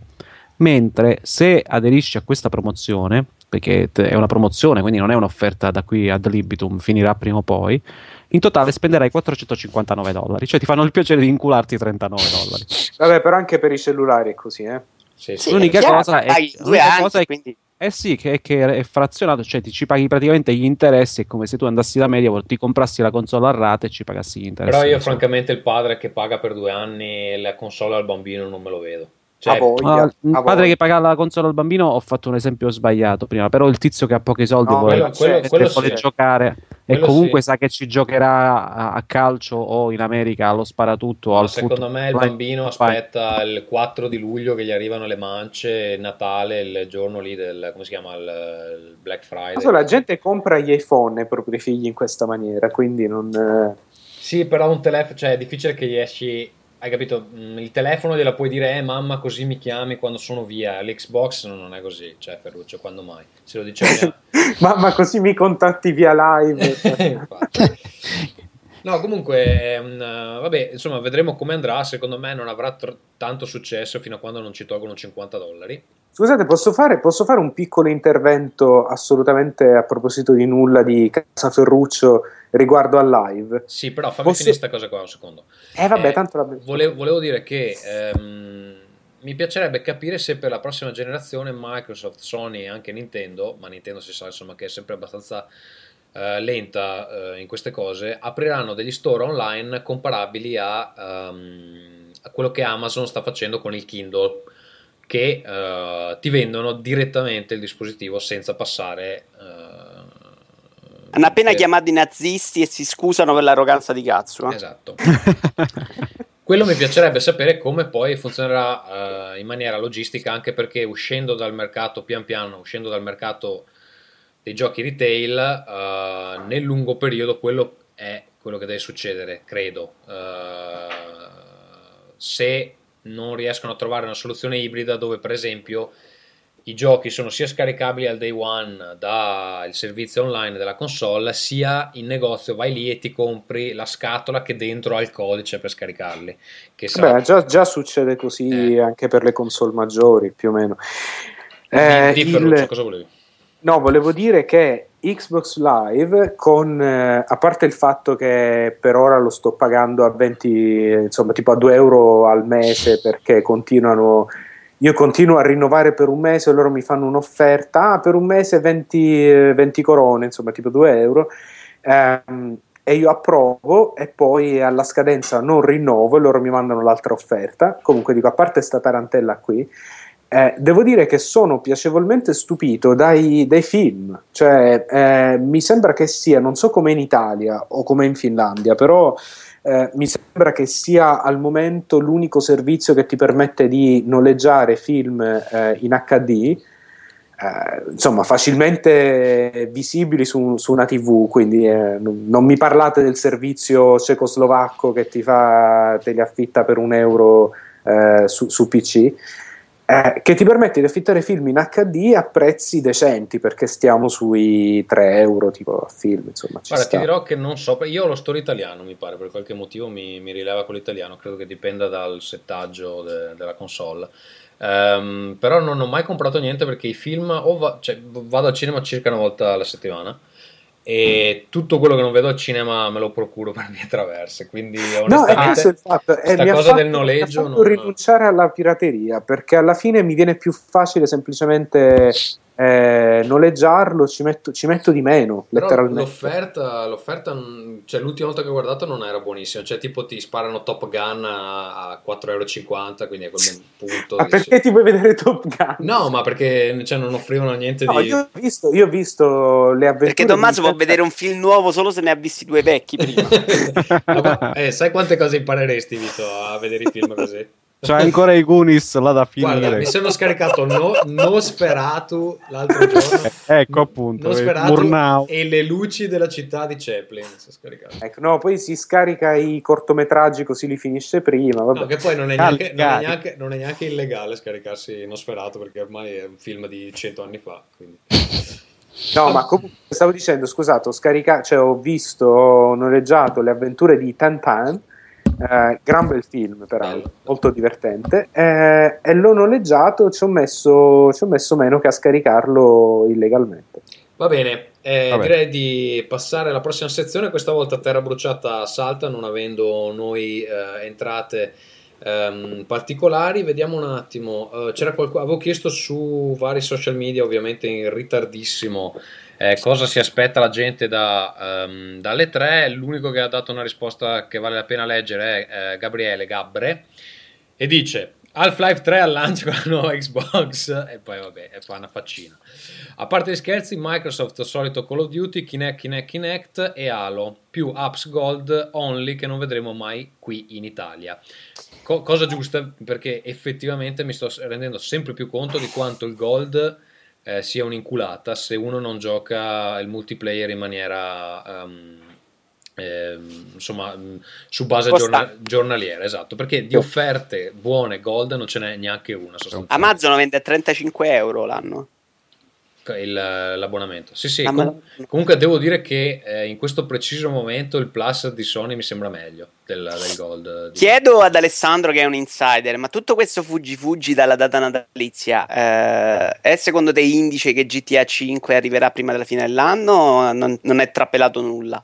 No, non è trappelato nulla, però ehm, è anche dovuto al fatto il fuggi fuggi di cui parli che al- si sono resi conto che alla fine del periodo, nella finestra ottobre-novembre, vendono pochi giochi e molti giochi anche di qualità rimangono, eh, rimangono calpestati. Eh, negli anni passati ci sono stati un paio di sforamenti di quelli, ah, tipo, ah, non abbiamo ancora finito il gioco e poi lo facevano uscire un mese dopo, tipo a gennaio, che erano abbastanza sospetti e secondo me stanno un attimo prendendo consapevolezza di, consapevolezza di questo fatto. È vero che si vendono molti più giochi, si vende tipo quasi la metà dei giochi che si vendono durante l'anno in quei mesi lì, però è anche vero che se c'hai davanti i titoli, i soliti Call of Duty, il calcio, eccetera, alla fine finisci che non vendi un cazzo e non ti conviene. Scusa Vito, quando dici Fuggi Fuggi a che cosa ti riferisci? Perché non ho mica seguito. Hanno annullato South Park, The Game, No, No, vabbè, ma lì non, Davvero? non l'hanno Sì. spostato. L'hanno annullato, spostato sulla data del 2013. Eh, ma lì è Eh, perché T- THQ ha dei problemi finanziari mica da ridere, credo. Se c'è- tanto non ci arriva al 2013, Eh, 10. quello quindi ha detto lo facciamo. Quando esce nel 2013, tanto sono chiusi. Ne hanno spostato un altro famosissimo, importante, che non ricordo. Aiutatemi. Eh, Bioshock. Bioshock. Eh. Sì, giusto, Bioshock Infinite è stato spostato al eh, Che sono 2013. titoli forti che dif- e credo siano anche pronti a questo punto. Però visto che hanno messo Dishonored eh, sotto Natale, mi pare, che è quella specie di um, Mirror's Edge, eh, però con l'assassino. So se- Posso dire, fra l'altro, che mi fa un po' ridere il nome Dishonored perché mi, fa molto, mi sa molto di siciliano, tipo desonorato. sì, sembra un po' un film Di donna che ha avuto rapporti sessuali giovane. Fi-? È una porno di. Promiscui. in cui si presenteranno già un Call of Duty, ok? E a parte calcistici, anche Halo, credo quest'anno, no? Sì, sì, sì. Eh, quindi se, se ci esce fuori anche GTA non c'è spazio per nessuno. Halo esce a novembre. Sì, Chi? a novembre. Halo, Halo 4. Ah, appunto. ah. Poi c'è, c'è anche The, The Last of Us Halo. su PS3. Halo. Vabbè, va bene, poi eh, finisco la cosa di, di Gabriel. Diceva: ehm, Sony ha anticipato la sua line-up come sempre, punterà quasi tutto su PS Vita. Bundle con memory, addirittura price drop. Nintendo Wii U, no comment. Il pad parla da solo. Forse, forse un 3DS Lite. Le software house mostreranno poco, nulla di nuovo. Vuoi la crisi, vuoi la gen in chiusura, vuoi che preferiscono avere i loro eventi e press tour privati. Desideri così su due piedi un nuovo Soul River, un Metroidvania e un nuovo gioco di Camilla. Però scusatemi, se non presentano le nuove console adesso a giugno, non se ne parla neanche nel 2013. Siete consapevoli di ciò? Perché no? Che, che se non lo presenti adesso nel Certo. 2013 che fai la fa uscire? Mm, Vabbè, eh, potrebbero Sì, presentarla al prossimo E3. per- eh, e farlo E3 uscire a Natale. Infatti, secondo e me fanno, gli dà un poco, poco anticipo e basta. Secondo me Simone, Simone, tu che sei amico di Bill Gates, cosa Sì. ci dici da Microsoft? No, si, non, si sente l'aria di una nuova console? Se ne parla? no, non trapela niente in realtà, quindi io poi insomma sono più informato sul, sul versante Windows che, che su quello là purtroppo. Eh, E su Windows usciranno un po' in faccia. No, scherziamo. Che cosa scusatemi? No, scherzo. Che hai chiesto Ferruccio? Se usciranno? No, dicevo, su- finalmente Microsoft deciderà di supportare i giochi su, su Windows. Vogliono fare un nuovo. Cosa vogliono fare? Live? Cosa vogliono fare? Cosa- il Windows Marketplace intendi? Sì, Sì, no, beh, quella è una, è una roba ass- assolutamente interessante, non è direttamente pensata per i giochi, però, però penso che diventeranno una gran parte del, del marketplace, una grande, una grande opportunità per gli sviluppatori indipendenti, soprattutto di lanciare i loro giochi sulla piattaforma, sulla piattaforma meglio Windows. di Steam. Eh, beh, meglio di Steam non, non saprei dirtelo, però sicuramente ogni persona che, che usa Windows avrà accesso al Windows Marketplace, quindi il bacino d'utenza è potenzialmente enorme. Eh, grande opportunità per gli sviluppatori indie. Sì, è un- volo. Un rumor che, che si è affacciato recentemente per quanto riguarda Xbox, il prossimo è che si chiamerà Xbox 8, che in italiano fa abbastanza schifo. Xbox 8. È un po' Passerotto, basso in passerotto. E proprio per andare ad allinearsi con l'uscita di Windows 8. Non so se, Esatto. se sia credibile, però secondo me è una delle varie possibilità. A me Sulla scatola, il c'è- 720. c'è- sulla scatola ci sarà anche un, un raffigurato, um, un, un- un omino, l'omino classico delle- di MSN che, che a PlayStation 4 gli fa il gesto dell'ombrello perché Perché esatto, è qua- 8 è Questa doppio di cosa 4. dei numeri è ridicola. supera cioè, questo. Vabbè, hanno fatto la stessa cosa col 360, no? Perché PlayStation Sì, sì. 3 no, non potevano chiamarlo. Sì, più che altro Eh, non so se PlayStation conviene eh, smarcarsi da sta numerazione progressiva. Eh, Vabbè, Ah. farà- hanno fatto vita, faranno un altro nome in latino, c'erano già dei rumor su dei Vero, nomi cos'era? Aspetta, sì, c'erano dei rumor di latino, Spirit, la- Aspetta. latino sgrammaticato, Orbis si chiamava. Orbis, Mamma esatto. mia, il circolo della vita, sì, Sì, ma, ma è sbagliato Vita in latino. Orbis, Vita Orbis non si dice così. perché sarebbe Orbis Vite, Mm, probabilmente. eh, però adesso vabbè. non è che sia un grande esperto di latino, comunque era sbagliato. Non, è- Ragazzi, Rosa, rose, rose, rosa, Rosarum. rosa, rosa. Non c'era Rosarum. Rose, rosarum, ro- già, cazzo non me lo ricordo più. Tommaso è andato, è andato a fare le scuole superiori di, di quelle che ti imparavano a saldare, vero? No, io ho fatto un corso di latino alle medie, a dire il vero. Ecco. Va bene, eh, direi di passare ai giochi che stiamo giocando. Now playing. Va bene, ehm, allora partiamo con eh, Vito. Vuoi parlarci di Silent Hill Downpour che mi interessa molto? Oh, te lo racconto questo Silent Hill Downpour, che è il primo Downpour, che è il primo Silent Hill, eh, se correggetemi se sbaglio, programmato in Occidente. Eh, no, non è il primo, perché anche il precedente era fatto in Canada, mi pare. E Quello che hanno fatto su PSP. Questo, questo è fatto in Repubblica Ceca, una roba del genere. Che in- è il primo europeo. È un Silent Hill abbastanza classico, che d'atmosfera funziona, la storia, anche se è abbastanza sgamabile, è tutto sommato godibile, eh, c'ha i soldi, problemi di combattimento, ma tecnicamente è veramente la merda. Scatta in maniera terrificante in continuazione, in realtà scatta molto quando ti fai i checkpoint e la scritta in alto ti dice salvataggio, ok? Quindi uno cosa si aspetta quando ti scrive salvataggio? Che lui stia salvando e fa il checkpoint. Invece no, Eh. perché quando tu riparti, parte da dove cazzo gli pare a lui. E non ho capito se questa cosa è un bug o è una cosa del gioco che quando dice salvataggio in realtà non sta salvando, ma Sta sta ingannando. Esatto. E, no, ci sono. Riprende molto Shattered Memories, quello per Wii, perché c'ha queste fughe nel mondo orrorifico, diciamo, in cui scappi da una cosa rossa, un'energia rossa a cui scappi, in questo mondo col solito con le grate, con le gabbie, e nell'altra in cui tu te ne vai girando ad indagare. Uno dei suoi problemi è che non capisci mai esattamente quello che devi fare. Perché nel- non so se ricordate, nei primi Silent Hill lui ti metteva sempre una croce sull'obiettivo, no? E tu capivi più o meno dove devi andare. Qua non c'hai mai nulla. Tu ti muovi e all'interno della città, che è anche abbastanza grande, te la vai a fare un po' a caso. Eh, ci sono degli enigmi che tu non capisci, ne- non hai neanche gli indizi per risolverli. Non trovi veramente nessun dato. ne- Ci sono del tipo del- un tastierino numerico e non c'è nessun numero nei dintorni. E tu non sai neanche da dove devi pescare, insomma, per, per risolvere l'enigma. E quindi come fai? E Su- quindi non lo risolvi. attacchi, io non lo risolvo. Te ne vai, esatto. Eh, poi salva quando trovi degli uccellini in giro per la città. Ci sono parecchie storie, parecchi dati di archivi, dei misteri che penso siano delle su quest, ma non ho capito perché non sono mai riuscito a trovare qualcuno per risolverle.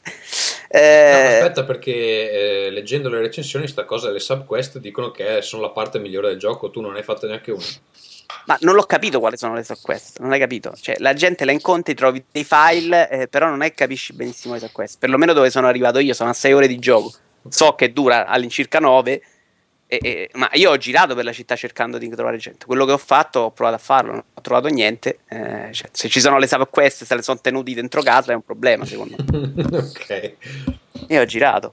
Eh, fuori soffre molto, i combattimenti sono piuttosto grezzi, c'è un tasto per parare, i nemici ti attaccano tre volte, tu pari, poi gli dai una randellata, hai tutti oggetti in giro per la mappa che puoi usare, ma si spacca tutto, anche un'ascia d'acciaio, arriva la tizia che ti dà tre botte e prima o poi te la spacca.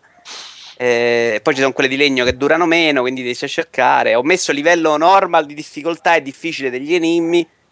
E vabbè, saccottini ce ne sono a profusione, ma è l'unica cosa che trovi in giro in realtà. E, e tra l'altro, se non mettevo ev- evidenziati gli oggetti, era anche difficile riconoscere nello, nello scenario perché è tutto un po' impastato con la grafica, scenari sempre molto simili tra di loro. L'atmosfera Corro a non mi comprarlo, dispiace, corro a però- comprarlo. eh? Dico, corro a comprarlo. Che No, bello. messo noi- addosso un entusiasmo, guarda. Sì, non il peggiore Salentino. Io in realtà ho letto delle No, recensioni interessanti di questo titolo. Quindi sono- Ma l'acquazione peggiore- del titolo non ne parliamo, scusami, eh. scusami Vito, eh. col bene che ti La- voglio, ma de- eh, La traduzione. l'acqua, il fatto, l'acquazzone, l'importanza della pioggia, la cosa, no? Nel gioco. Ah, eh, io non l'ho capita però. Lui ti No, dice... ma lui non sa neanche che Downpour ha a che fare con l'acqua. Esatto, tra l'altro.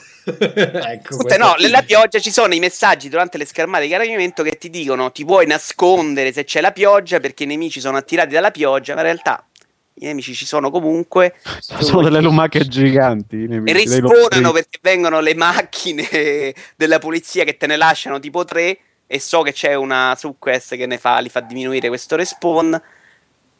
Però insomma, cioè, quella dei nemici è più un fastidio come al solito in tutti i Silent Hill. All'interno c'è qualche scoppiettino, qualche co- rimane questa atmosfera e questo personaggio che è un po' un misto tra un cattivo e un buono, ecco. E- però questa cosa dei salvataggi mi sta un po' indispettendo Vabbè. perché ho dovuto ripetere più volte delle fasi molto lunghe. Eh, per il resto sono, sono stato invogliato a continuare. Enigmi per adesso molto banali, però io non, non ho avuto molti picchi, ma non, ha- non mi ha neanche spinto ad abbandonare. Sì, banali, però quando trovi i tastierini senza il numero non è tanto banale. No, lì non è che è banale, lì non hai proprio eh, il modo di risolverlo. Cioè, non hai capito? Se tu mi dai un enigma che io non so risolvere, ti dico non è banale, è complicato. No, mi piacerebbe sapere se magari a livelli di difficoltà diversi hai più indizi o meno indizi. O... Eh, non, non, ti so dire. Va bene. Eh, sono quelli che servono per andare avanti nella storia, ci sono, sono piuttosto semplici. Ecco. Ok. Alessandro, parliamo del titolo grosso di, di questo mese, eh, Max Payne 3. Allora, sì, eh, Max Payne 3 mi è piaciuto molto. L'ho finito perché dovevo scrivere la recensione in un, in un paio di giorni, in un fine settimana, eh, dura quelle 8-10 ore ed è al contempo sia un gioco molto fedele alla saga di Max Payne, per chi ricorda i giochi ormai usciti uh, rispettivamente 9 e, e 11 anni fa, e sia un gioco molto Rockstar. È un gioco molto Max Payne perché è Max Payne, cioè mh, devi stare tutto, passi tutto il tempo a, a, tuffarti in bullet time, a sparare, a centrare questi tizi in fronte per accumulare altro bullet time e andare avanti. Ci sta un sistema di coperture, eh, però non è assolutamente un gioco cover shooter come Gears of War anzi eh, è in molte, in molte, occasioni controproducente utilizzare un riparo perché, eh, sia perché i nemici lo smantellano a mitragliate sia perché tendono ad accerchiarti. Quindi devi fartelo tutto quanto in piedi da uomo andando di petto ad affrontare questi nemici. È molto difficile perché già a livello normale eh, nella seconda parte diventa piuttosto impegnativo e però è un gioco Rockstar, perché la storia è una storia da gioco Rockstar, tra l'altro i dialoghi, i testi sono stati, il principale autore dei testi è il solito Dan Hauser, che è uno dei due fratelli eh, capoccia di, di Rockstar, e, che ha già scritto tutti i GTA eh, e quasi tutti giochi, gli ultimi giochi eh, di Rockstar tranne le Noir ovviamente.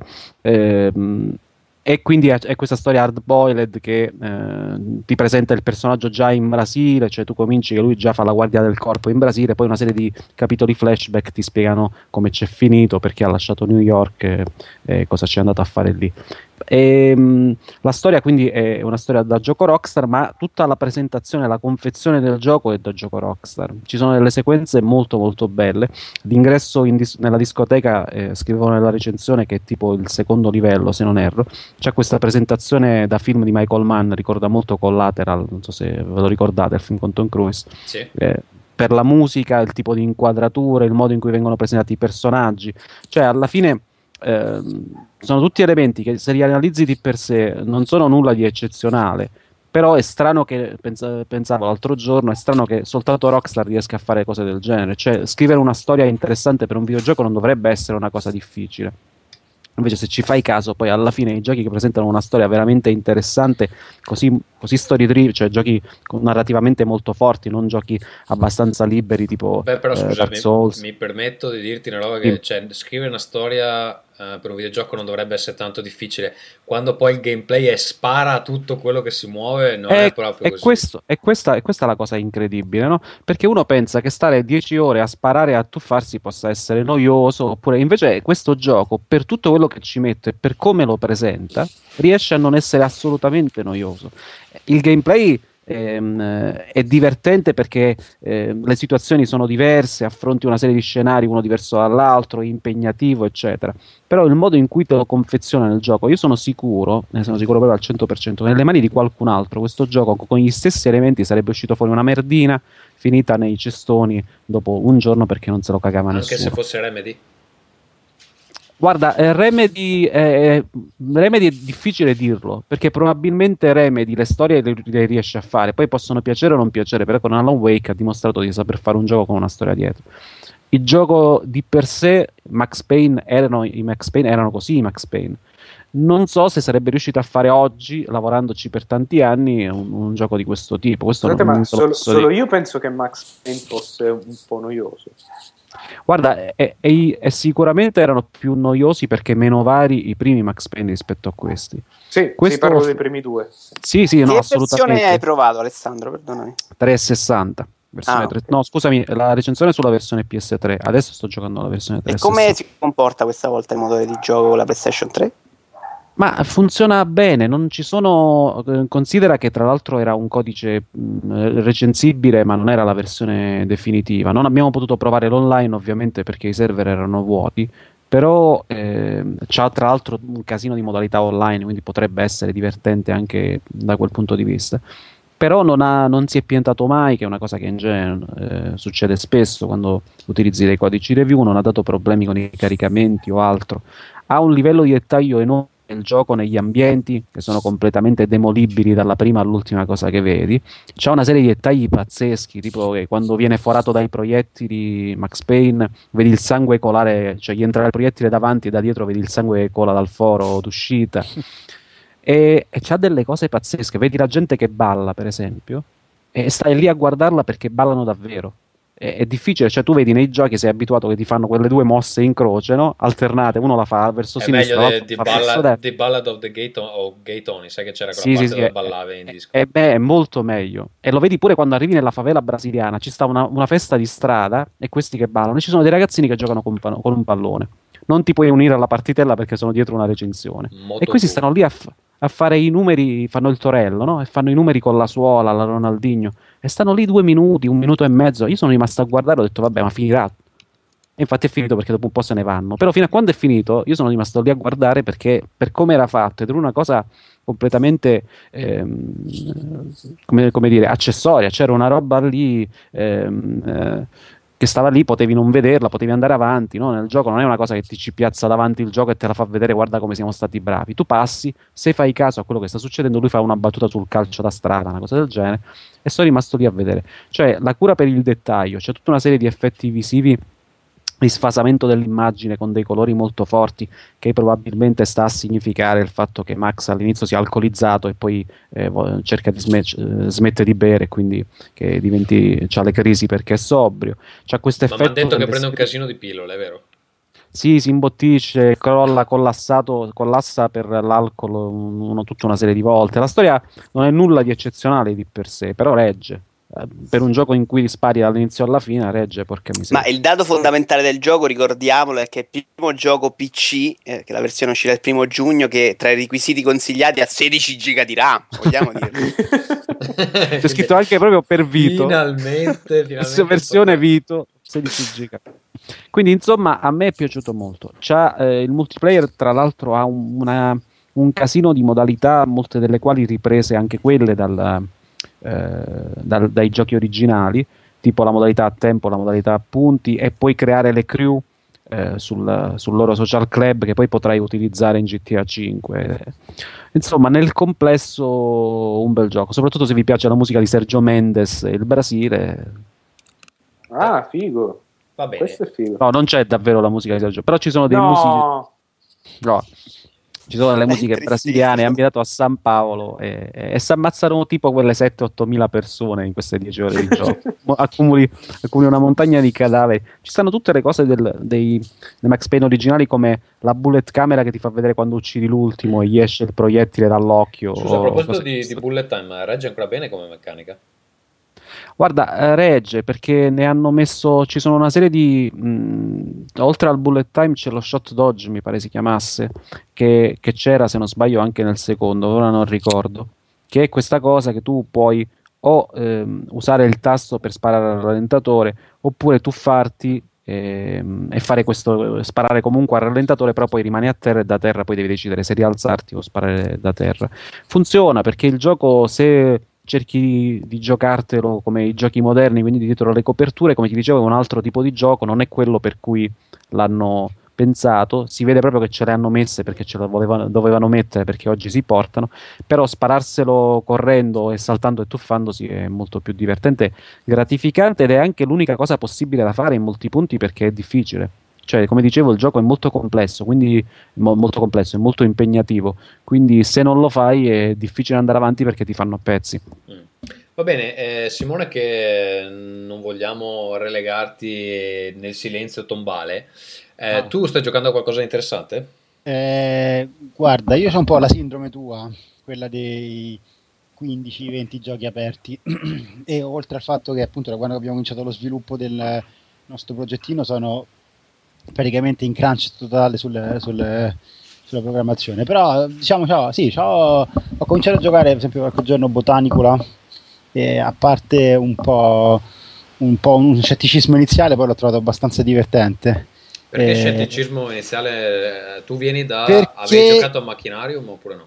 avevo giocato a Machinarium, ma come raccontavo l'altro giorno a Ferruccio in una conversazione, c'è un po' questo scetticismo verso questa specie di nouvelle vague de, de, della programmazione indie, questi, questi, questi giochi che vogliono essere un po' così a volte rischiano di essere un po' pretenziosi con eh, questo aspetto audiovisivo molto bello e poi un gameplay abbastanza particolare eh, dove appunto non è ben chiaro dove non c'è un, delle azioni ben delineate. C'è un po' di difficoltà con, questa, con questo tipo di giochi qua. Però poi invece nello sviluppo del gioco l'ho trovato molto carino e adesso mi sto divertendo parecchio.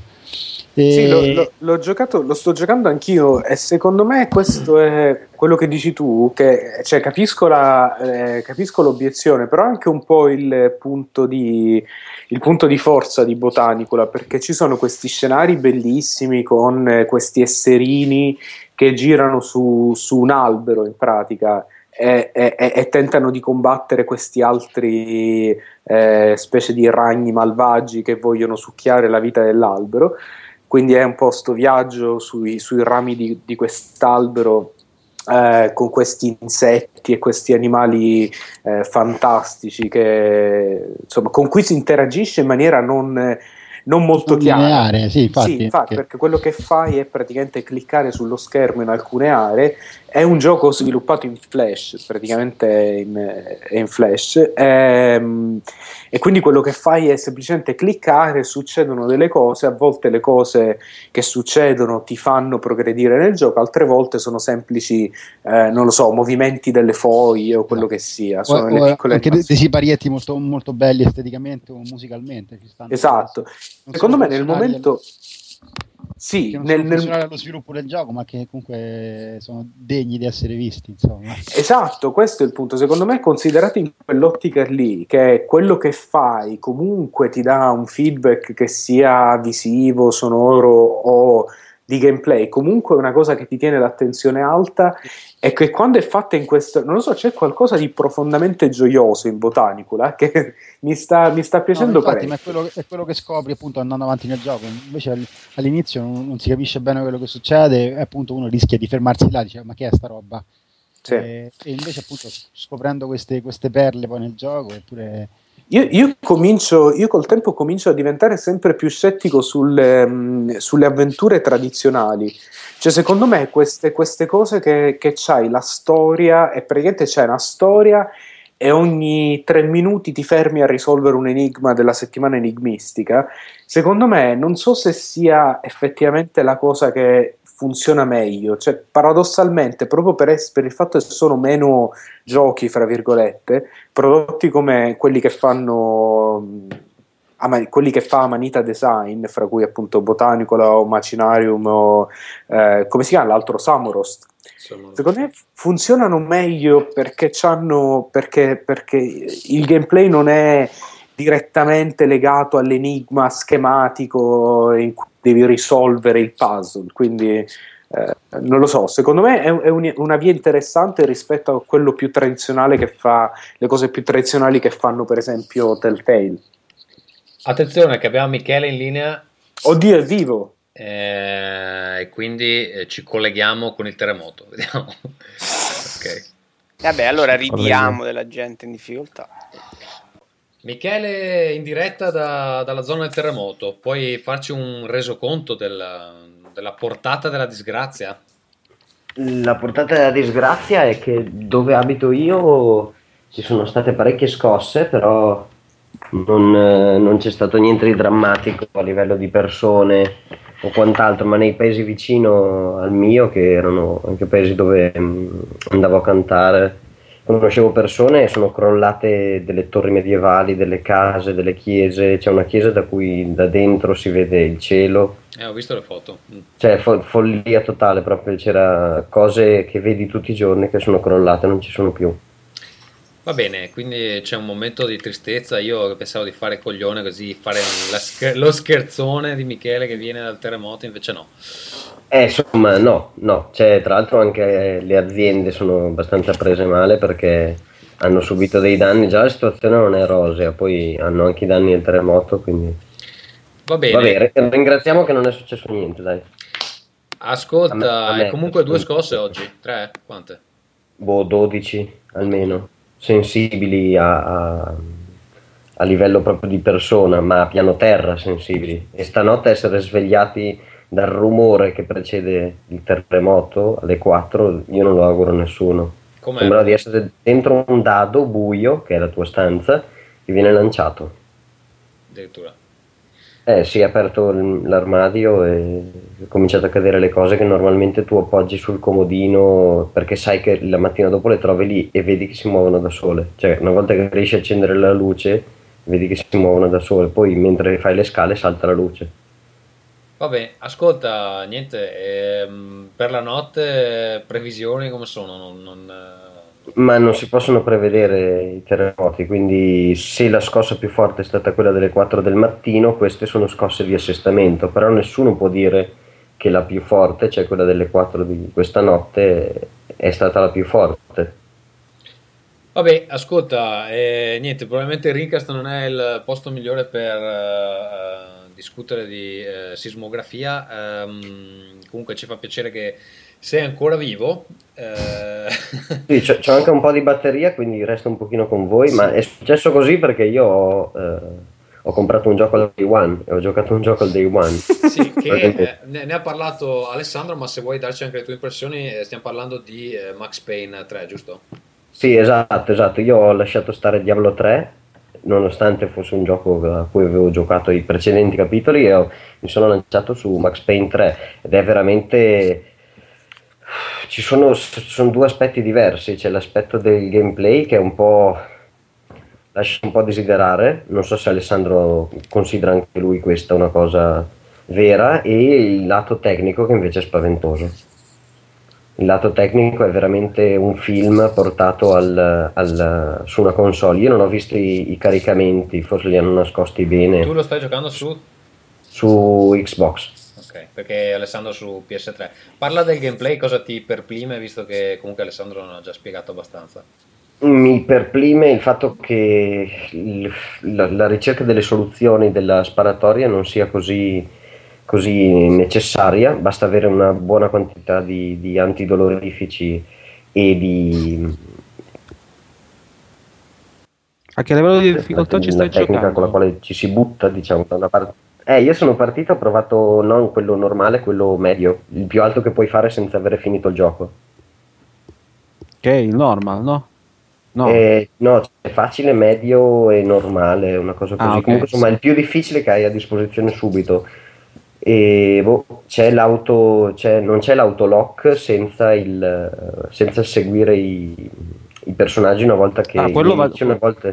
Esatto. Tu l'hai Quello- tolto? Assolutamente, perché tra l'altro è una delle cose che ti consigliava di fare Rockstar. Cioè, quando mi è arrivato il gioco da provare, c'è scritto ti consigliamo di giocarlo a livello normale e di togliere il, eh, l'autolock perché altrimenti diventa il gioco diventa Robocop, cioè spari alle persone girandoti al volo. Esatto, hai troppo a disposizione tua, cioè hai l'autolock premendo il grilletto sinistro del controller dell'Xbox, il puntatore si porta non in, in luoghi particolari del profilo del nemico, ma diciamo al centro che per i nemici non troppo Basta. giu- con giubbotto può bastare, e però ti toglie il discorso di sparo alle gambe, sparo alla testa, ci sono alcuni achievement in giro. Però sei veramente non Robocop, sei molto molto vicino a Call of Duty, cioè eh, grilletto sinistro, grilletto destro, grilletto sinistro, grilletto destro, copri, ricarica, grilletto sinistro, grilletto destro. Boh, boh, io su PC Max Payne 1 e 2 non, non me li ricordavo così, me li ricordavo che se il tuffo non era fatto in una certa direzione, in un certo buon momento, oppure mi ricordo che sfondavo sempre le porte in tuffo, perché non sapevo assolutamente, mi cagavo addosso cosa c'era nella, nella stanza successiva, era veramente problematico. Tu Alessandro? L'hai, l'hai finito il gioco? No, no, sono abbastanza avanti, cioè, ce ne ho proprio dato, però poi c'è, è successo la cosa del terremoto e quant'altro, Ah, quindi certo. sarei voluto arrivare più avanti, perché comunque mi piace. Eh, Guarda, gli ultimi bello. capitoli, dalla metà del gioco in poi, gli ultimi capitoli, fermo restando che secondo me va giocato appunto assolutamente con il free aim perché sennò è un altro gioco, eh, sono molto più impegnativi, quindi magari ti so- saranno in grado di soddisfarti di più dal punto di vista dell'impegno. L'ultimo in particolare è proprio tosto, cioè eh, ci sono dei punti che ho dovuto rifare più volte perché erano belli tosti. Possiamo il- smettere di parlare di questo gioco, scusate. Sì, è che eh, Michele è arrivato, è l'unico gioco che ha giocato, poverino, magari non lo sentiamo mai più, eh, è giusto, è giusto. Eh, invece Michele, parlando di cose allegre, eh, pare che la tua partecipazione al Rincast Extra eh, di Helsinki sia stato un successo, grande, eh, grandi applausi da parte dei fan. Sì, infatti mi sono commosso, ho letto... È arrivato il momento di versare altri 100 euro nelle cazze di Tommaso, però, scusami. Pronti via, i 284 a te. A me, a me sono arrivati, grazie. Tu Vito ti sei, ti sei pentito di non essere venuto? Beh, non essendo stata una scelta voluta, no però se è un imbecille bene, niente, è difficile volevo, che te lo spiego. Volevo cercare di farti sentire in colpa. Va bene, ehm, Michele, io proseguirei con altri giochi se non ti dispiace. Se non vai, vai, eh, non, so, non so come eravate messi voi, mi sono buttato a pesce, okay. scusate. Uh, due parole veloci su Assassin's Creed Revelations che ci sto giocando adesso. Allora, è il primo capitolo che mi sta un po' rompendo i coglioni. Oddio, anche il primo non è che fosse proprio... Oh Gesù, ci hai messo tanto, eh? Non è che il primo non è che fosse bellissimo, però diciamo che a me era piaciuto molto Brotherhood. Eh, questo qua è identico, ma proprio sembra una skin di Brotherhood. Eh, hanno aggiunto un paio di mosse extra che sono abbastanza utili, ma non fondamentali. E niente, vabbè, poi la storia per il momento. Ma lo strategico già te lo sei fatto? Sì, le prime missioni dello strategico ci sono. Eh, vabbè, cioè sono un così diciamo una variazione, ma onestamente non mi pare che sia che è quello che serve al gioco per uh, dargli una scrollata, insomma. E della città cosa ne pensi? Ma la città è, è, è, enorme, veramente gigantesca, perché credo ci sia solo questa in questo, uh, ci sia solo Costantinopoli. Um, forse meno bella di, delle città italiane, però non so se qui va a giocare un po' il fatto che ad esempio... Che sei razzista. Che sono razzista. No, o secondo che... me è molto... Sì, sono d'accordo con Tommaso, è proprio più piatto a livello di... anche d'architettura. Cioè Venezia e Firenze erano più belle secondo me. Um, Ma anche ma è Roma di Brotherhood era assolutamente anche Roma, anche Roma, sì, sì, sì, sì, è vero. No, no, effettivamente le città italiane mi sembrano, mi sembrano più belle. No, cioè, com'è il multiplayer? Com'è il multiplayer? Ah, il multiplayer, guarda, l- l- ho giocato un pochino. È molto bello, è, quella, è quello del, del Brotherhood uh, migliorato. Se ti ah. piace quello del Brotherhood, uh, vale sicuramente la pena. Non ci ho ancora dedicato tanto tempo perché vorrei finire il single player. Ecco, l'unica aggiunta significativa fatta male, ehm, sono, que- sono, quelle sezioni eh, di Desmond, perché allora la storia in questo capitolo è che Desmond è imprigionato all'interno dell'Animus e questo viene rappresentato con Desmond su una specie di isola ehm, da cui accede alle memorie di eh, appunto eh, Ezio, Ezio, che questa volta c'ha anche Ezio può accedere alle memorie di Altair, quindi si sta Uh, Come cazzo è possibile? Si sta verificando una situazione di scatole cinesi che era stata già discussa eh, in precedenza. Comunque, effettivamente, quello che stanno facendo, cioè Ezio. Eh, tramite eh, insomma recuperando alcuni artefatti può vedere le memorie di Altair e ti fa fare queste parti con, uh, giocando come Altair che però sempre all'indietro esatto, si erano appena visti Inception quando hanno fatto sempre all'indietro no beh è anche una soluzione ma scusami lui mi... credo che siano dei flashback non che le vede lui mi sbaglio? No, no, no. Quando, allora, io ho recuperato solo la prima chiave di Masiafli e quando prende la chiave e la esamina eh, c'ha queste visioni della, della, vita di Altair ah, che, ti, okay. che te le fanno giocare. Sì, sì.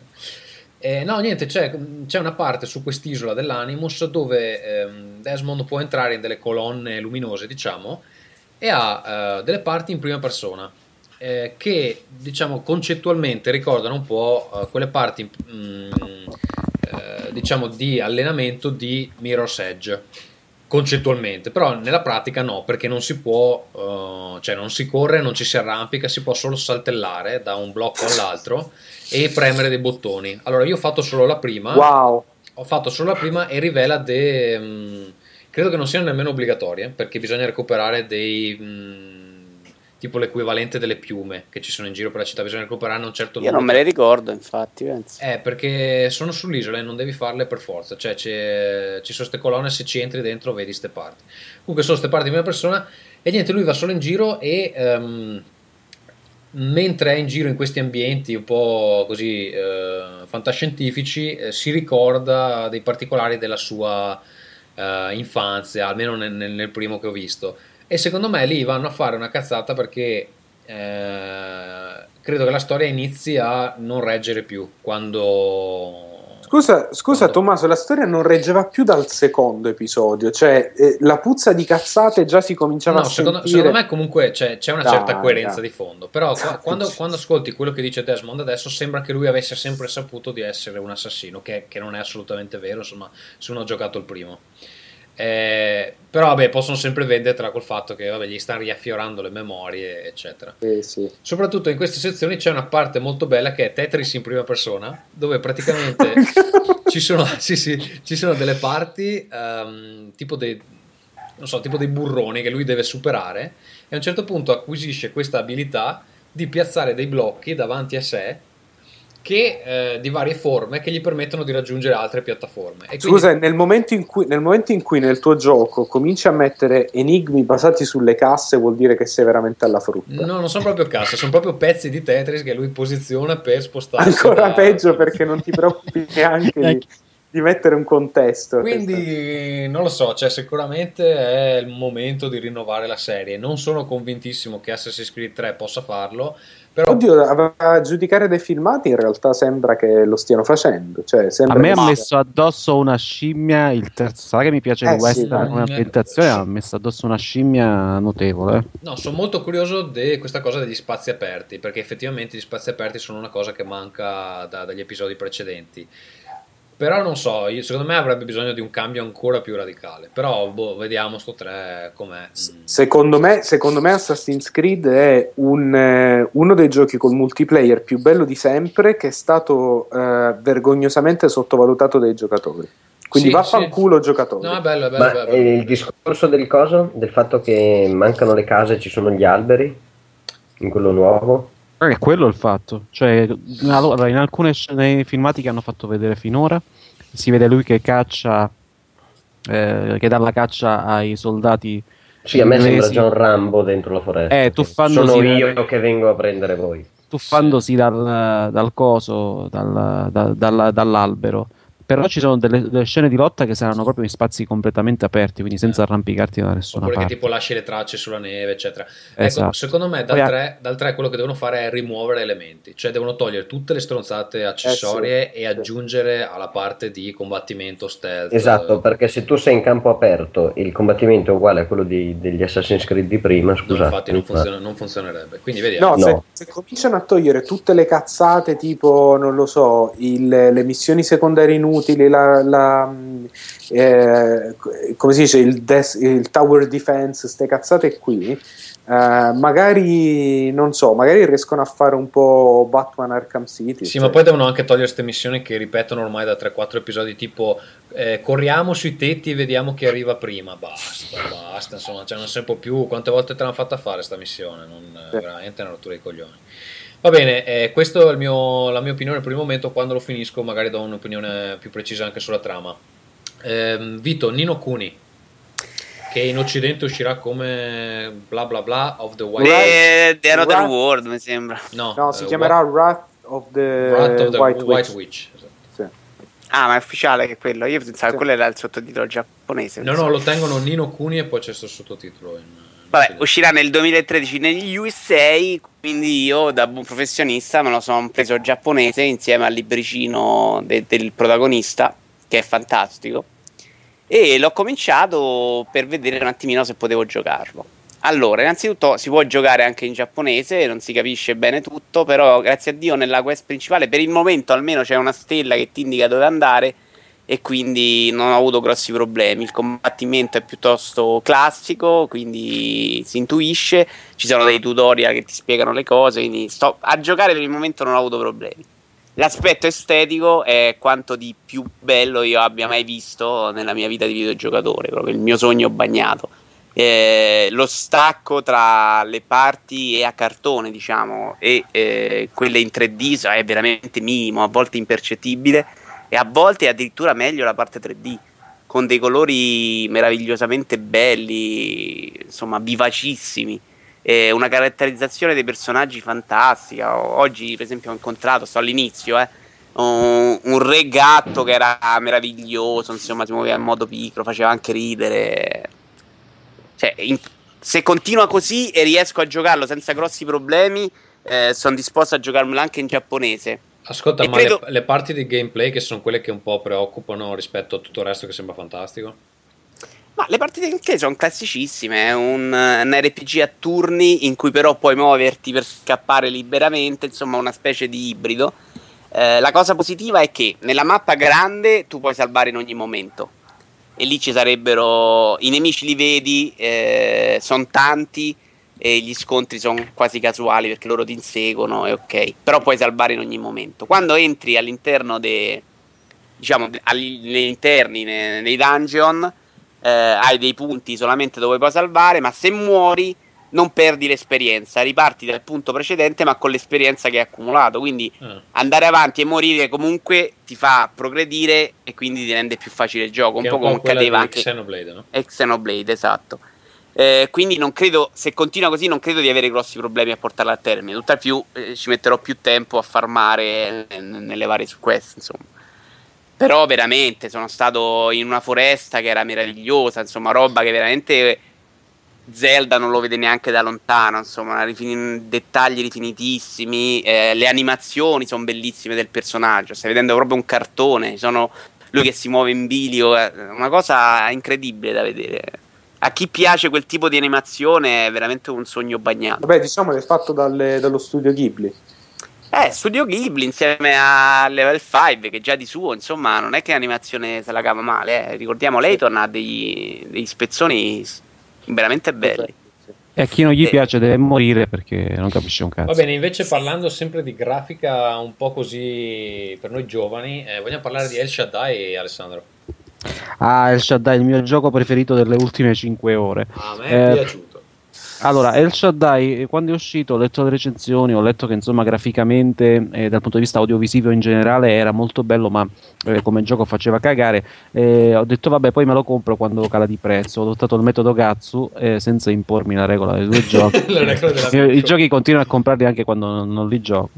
Eh, e, e praticamente continuava a scendere di prezzo, continuava a scendere di prezzo. A un certo punto da The Hut mi hanno detto: Guarda, ti diamo dei soldi se te lo prendi. e mi hanno mandato il gioco e 5 euro, una, una banconota di 5 euro dentro. E due so- caramelle. sì. e due caramelle. Ho detto ieri, ma sai, mm, me lo provo, lo provo. Dovevo provare o questo o Ghost Recon Future Soldier. Ho detto, No, ma provo un po', provo un po' questo. E, e niente, è un gioco terrificante perché c'è questa storia tutta criptica tratta dal libro di Enoch, eh, quindi il libro eh, apocrifo, insomma, in cui si racconta di questo tizio che è campato fino ai 365 anni. Poi, siccome era ancora giovincello, invece di morire, è stato rapito in cielo e quindi trovava questa torre con gli angeli Vabbè, ma guardiani. che nella eh. Bibbia vivono tutti, c'è uno che vive a 900, Matusalemme. No, pare, non è solo uno, perché stavo scrivendo oggi un post sul blog proprio su El Shaddai e so- ho scoperto Sono che 7-8 i- che vivono. Sì, tutti i più, patriarchi, parte, tutti esatto. i patriarchi antidiluviani sono campati, cioè Mosè è campato 120 anni e è morto giovane. Quando è morto Mosè sui cartelloni c'era scritto si è spento nel fiore degli anni. Cioè, perché poi, per esempio, Enoch appunto è stato rapito in cielo a 365, ma Lamech 777, Kenas 840, alla fine è arrivato a Matusalemme, è arrivato a 969, era lì che tutti facevano 1000, 1000, ma non ce l'ha fatta. È morto, però ha, ha battuto il record perché prima di lui c'era stato solo Jared a 962, Ma quindi comunque... Minchia, Come sei mai- diventato Come informatissimo. mai abbiamo perso questa capacità di, di vivere in eterno? Sì, sì, cioè, che è morto per incidente stradale, tra l'altro. capisci, capisci, capisci che Veronesi non ci ha capito un cazzo perché stanno là a studiare e arrivare ai 100 anni, questi 3000 anni fa, senza avere manco una cazzo d'aspirina, campavano 960 anni. Comunque, eh, anche prendendo con beneficio di inventario una notizia biblica sulla durata della vita di questi arzilli vecchietti, eh, il gioco c'ha, insomma, sei Enoch, che però anziché essere un patriarca come tutti gli altri, è Brad Pitt con un'armatura di polistirolo, eh, che sta, sta lì e a un Eh, certo è punto incontra... fra Brad Pitt e Crystal dei Cavalieri dello Zodiaco. Esatto, esatto. A un certo punto incontra Lucifero, che è ovviamente un tizio emo che parla al telefonino con Dio. Sì, sì. E, e gli dice: Sai, devi fare, devi andare, devi combattere, andiamo, facciamo. E insomma, si organizzano e ci sono questi livelli in cui Vediamo butta. gente. Vediamo gente che sono, sono tipo un trip allucinogeno perché sono tutti coloratissimi, con delle musiche diverse. Cioè, si parte dai Carmina Burana e si arriva all'elettronica burina e poi ci stanno queste musiche tribali afri- un po' africane, tipo quelle delle pubblicità dei bambini poveri che muoiono di fame. Insomma, dal punto di vista audiovisivo è spettacolare. Il problema è che lo spettacolo è ammorbato da questi livelli in cui devi stare per 12 ore a picchiare i tizi sempre uguali, oppure a fare dei corridoi lunghissimi, oppure a, a sorbirti, a sciropparti delle fasi in 2D che sono fatte dove devi semplicemente saltare, sono fatte con l'unico scopo di farti vedere che il fondale è molto figo. Cioè, Scusa, ma non ci c'è- sono, c'è, c'è la vera caratteristica principale dei giochi giapponesi. La gente parla e parla e parla a No, no, no, non, non parla, nessuno. Incontri degli angeli che ti dicono sono l'angelo, il trono del, del- del Metatron, eh, eh, ti fa la supercazzola, insomma, e, e ti, e ti fracoma di mazzate e ti spedisce in una specie di inferno virtuale da cui poi devi uscire picchiando dei tizi tutti uguali. Oppure incontri, incontri Lucifero che parla al telefonino con Dio, ma non è una battuta, sta parlando al telefonino con Dio. Lucifero emo con la panza di fuori. Aspetta, Lucifero pantaloni- che è quello che è il save point del gioco. E, e lui eh, ti permette di salvare e, e quando tu ti avvicini lui sta parlando con Dio fa finta di non, di non vederti fa il vago no? e fa sì no guarda che se la sta cavando Dio e non è così coglione come pensavamo buttiamo gli altri 7 milioni di tizi tutti uguali da affrontare per i prossimi 5 livelli che dureranno 7 ore oppure trovi un livello che è un, eh, un Scusa, l'hai lungo- finito Alessandro? sono arrivato più o meno a metà ma penso che metà mi basti come esperienza e lo Eh, butto perché a un certo punto c'è- ti fanno giocare con un altro personaggio e quella parte lì è veramente una rottura di palle. Ah, ma pensa, eh. Pensa, ma strano, ma chi la- cazzo avrebbe. Ma ora che mi hai detto questo, sono lì. Guarda, mo che finiamo di Ma registrare. secondo me comunque c'è un gioco che vale la pena di essere visto, magari non giocato. eh, visto. Ci Scusate, sono- ci io ho sono- giocato il demo, di- dico- dite che mi fermo lì. Guarda, ti dico soltanto che se fosse durato 10 ore in meno di quanto dura e dura 10 ore, sarebbe stato un gioco probabilmente molto bello. Cioè, fai un, un gioco concettuale che dura. Insomma, non ti è piaciuto il combattimento, diciamo. Il combattimento non c'è, cioè, Tommaso, ci, ci stanno queste tre armi che tu utilizzi, che sono un- una specie di spada laser a forma di arco che si chiama Arc. E ci sta un, un coso di, di- che tiri delle freccette da, eh, inglesi a, a ricerca, e poi ci stanno due scudi che servono per tirare i cazzattoni alla Bud Spencer.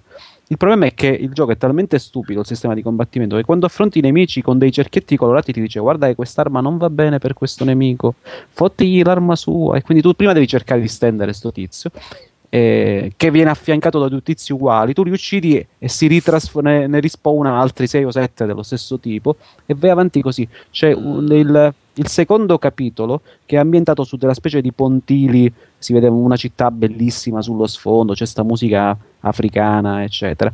Devi farti sti pontili fino ad arrivare al punto di teletrasporto che c'è alla fine. Tu arrivi, ti fai il teletrasporto, ti porta su un altro pontile, ti fai tutto il pontile picchiando questi, arriva al teletrasporto, ti fai un altro pontile. Cioè, a un certo punto ho detto: è, è una metafora dell'inferno, stai lì a farti il cazzo di supplizio di Tantalo che non finisce più. E forse il gioco, avendo sto spirito religioso, ti vuole dire questo. Anche perché poi la storia è talmente criptica che non si riesce a capire una mazza alla fine. Cioè, anche andandoti a studiare la roba di Enoch, non, non ci capisci nulla. È un'esperienza non positiva, però, è un'esperienza ascetica, tipo mettersi il cilicio, no? queste cose qui che tu comunque soffri, soffri, soffri, e poi alla fine ti Soffri senti per migliorare. più vicino a Dio. Tanto è vero che oggi che ho ucciso un animale. Eh, E con grande goduria ho ucciso un animale che mi dava il tormento da un po' di tempo. Poi tipo un gatto che ti Un cane, grattava, grattava la finestra. Allora, se possiamo aprire questo squarcio su casa Manhattan, pur abitando totalmente in centro, la mattina sentivamo, mh, circa da un anno a questa parte, un rumore di, un verso strano di un, di un uccello lugubre, tipo un... Allora, non essendo questo uccello conosciuto nemmeno da quel tizio strano che faceva i programmi con Piero Angela, eh, non riuscivamo a capire che cacchio fosse. Oggi però l'abbiamo sentito di pomeriggio, mi affaccio so- e, e vedo questo palombo enorme, immaginate un colombo di alto 40 centimetri, perché siccome ci sono sul palazzo di fronte ci stanno dei lavori in corso, quindi l'hanno sloggiato dall'albero dove stava sto mimetizzato sto bastardo di animale ed era quindi poggiato sull'impalcatura. Quindi ho, avuto visione del mio nemico. Mia moglie diceva: Dobbiamo cacciarlo, ma facciamo qualcosa. Chiamiamo la Lipo. E io sì, chiamiamo la Lipo. A Cosenza di domenica pomeriggio chiami la Lipo. Questi si arrampicano sull'impalcatura per pigliare il palombo. Fattibilissimo. Allora, ho scartato un Ferrero Rocher che era rimasto da quest'inverno. E con una mira da cecchino l'ho scagliato con una potenza inumana dall'altro lato della strada, centrando il palombo in piena fronte. Dopodiché lui ha cercato di volare, ma è collassato al suolo morto da, dall'altra parte. Madonna, Allora- che storia incredibile. No, La, la- la cosa, bellissima è stata che ho detto adesso lo centro. C'erano anche i miei parenti che erano venuti a pranzo. E dai, sai, lo lanci il Ferrero Rocher, capito? Figurati sei dall'altro lato della. Invece l'ho lanciato con una potenza terribile, centrandolo in fronte. E me ne sono entrato, capito? Io, il tizio che fa, fa la- il grande numero e poi se ne entra per non, per non dare soddisfazione. assumersi le, le conseguenze. No, No, però no, per scusa, fare- Massimo. No, ma massimo rispetto a chi ammazza i colombi, che sono degli animali di merda, e diciamolo che sono topi volanti. Diciamo. Va bene. Guarda, io- Quelli eh, erano i piccioni, però, perdonami. no, Nico. Vabbè, quello che è, dai, i colombi sono la versione un po' più fighetta dei Io sono piccioni. disgustato dal gesto del dottor Manhattan. no? guarda, a me non dava, cioè, non avesse da- rotto i coglioni con tutte le mattine. animali abbiamo una confessione. Abbiamo una confessione. E, e tra l'altro po- posso dire però che gli avevo lanciato il Ferrero Rocher per cibarlo e di aver semplicemente sbagliato la misura della potenza del forza. Non, ho, non ho utilizzato una scacciacanna, cioè invece era allergico al cioccolato, non è morto per Eh, la potenza. eh. Se dovessi, se dovessi farlo io, io, se potessi bruciare con un lanciafiamme i gabbiani che mi... Non so nemmeno che, che verso fanno i gabbiani. Esatto, ma come si, come, cioè, qual è il verbo? Eh, Gabbianare. strillano, Gabbianare, che mi gabbianano fuori dalla finestra. Se potessi bruciarli lo farei. I gabbiani sono altri animali di merda perché ricordate che i gabbiani sono gli unici uccelli che, eh, forse assieme agli avvoltoi, non lo so, che quando se siete in difficoltà tenteranno di, di mangiarvi gli occhi. Esatto, va I, bene. i gabbiani sono delle merde, quindi... Simone, hai, que- hai qualcos'altro da segnalare o mm, continuiamo noi? Guarda, io Sì. no, qualcos'altro ce l'ho. Io ho cominciato a giocare l'altro giorno pure a mm, questo Tribes Ascend.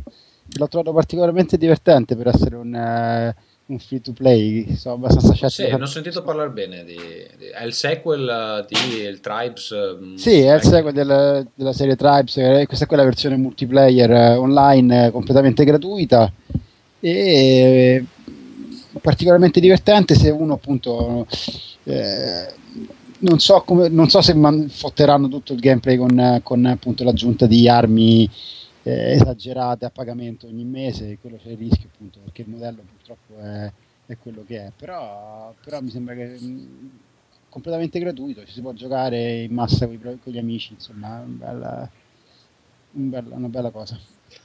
Va bene, quindi Sì. consigliato. ehm, Ma in pratica è, è un, un? FPS, Eh, no? È un FPS, spara, sì, sì, mh, spara tutto, insomma, con eh, eh, ambientazione. C'è, c'è- c'è questo omino che, c'ha- che è for- munito di jetpack e di, e di sci. è un'idea abbastanza particolare. Sei, munito di jetpack e di sci e praticamente tu devi bilanciare tutto il tempo buttandoli giù con gli sci tra le discese e sparandoti a tutta velocità eh, con jetpack in salita in modo di, di essere costantemente in movimento e volentieri in quota in modo appunto di, di essere più difficilmente colpibile agli avversari. Scusa, ma la parte free to play in cosa consiste? Cioè, cos'è che si paga alla fine? Si, si comprano le armi, si comprano. Adesso non, ho- non l'ho analizzato molto il marketplace eh, perché appunto io tendo a. no- non, per, non per i soldi, perché io li do volentieri i soldi a un gioco se, se è buono, ma proprio l'idea stessa di comprarsi, di comprarsi la vittoria mi sembra, sem- mi sembra abbastanza volgare, insomma, in qualche maniera. Vabbè, di solito i giochi fatti bene non, non ti permettono. Esatto, non quindi, quindi non lo so, eh, non so dove analizzarlo meglio. Comunque, giocandoci le prime volte l'ho trovato molto divertente. Se, se non rovinano tutto con, con, con, appunto, con un modello free to play esageratamente sbilanciato, eh, può, può- può essere divertente. Va bene. Michele, sei ancora con noi? Sì. Sì? Ehm, Hai qualcos'altro da segnalare o, o no? Mm, no, sto rigiocando a Red Dead Redemption. Così. Bravo, bravo. Eh, Rigiocando, l'avevi già giocato? Sì. Ok. Ah, visto che è un gioco breve, sì, si gioca facile, si rigioca Io facilmente. uno di, dai. quelli Sì, che, uno di quelli che ho interrotto. Non- non No, riuscivo. ma sei veramente un testa di minchia, non hai mai visto la fine? Ma mi hanno detto tutti di sta fine, però boh, me la guardo su YouTube se proprio devo solo vedere la Ma, fine. cioè, ma ti giochi tutto El Shaddai e non ti... Ma per... Va bene, ehm, velocemente The Walking Dead, primo episodio, eh, l'ho preso per 360, 400 Microsoft Point, molto bello, finalmente Telltales ha fatto un gioco bello. Uh, tec- tecnicamente è ancora abbastanza scandaloso, nel senso che ci sono dei rallentamenti inspiegabili, uh, perché comunque vabbè, il gioco graficamente è bello, nel senso che hanno usato un cel shading molto uh, fumettoso, um, molto gradevole. Uh, però insomma non è che muova proprio i milioni di poligoni e i rallentamenti sono abbastanza incomprensibili. Secondo me hanno bisogno di qualche programmatore un po' più uh, skillato. Cosa dire? Mette insieme uh, il meglio delle avventure grafiche classiche con delle idee prese da ehm, diciamo Heavy Rain e ehm, riesce quello che diceva prima Ferruccio, cioè di questa cosa che ogni tre minuti c'è l'enigma, eccetera. Secondo me non si percepisce molto in The Walking Dead perché utilizza delle soluzioni per mantenere diciamo, l'azione in uh, movimento.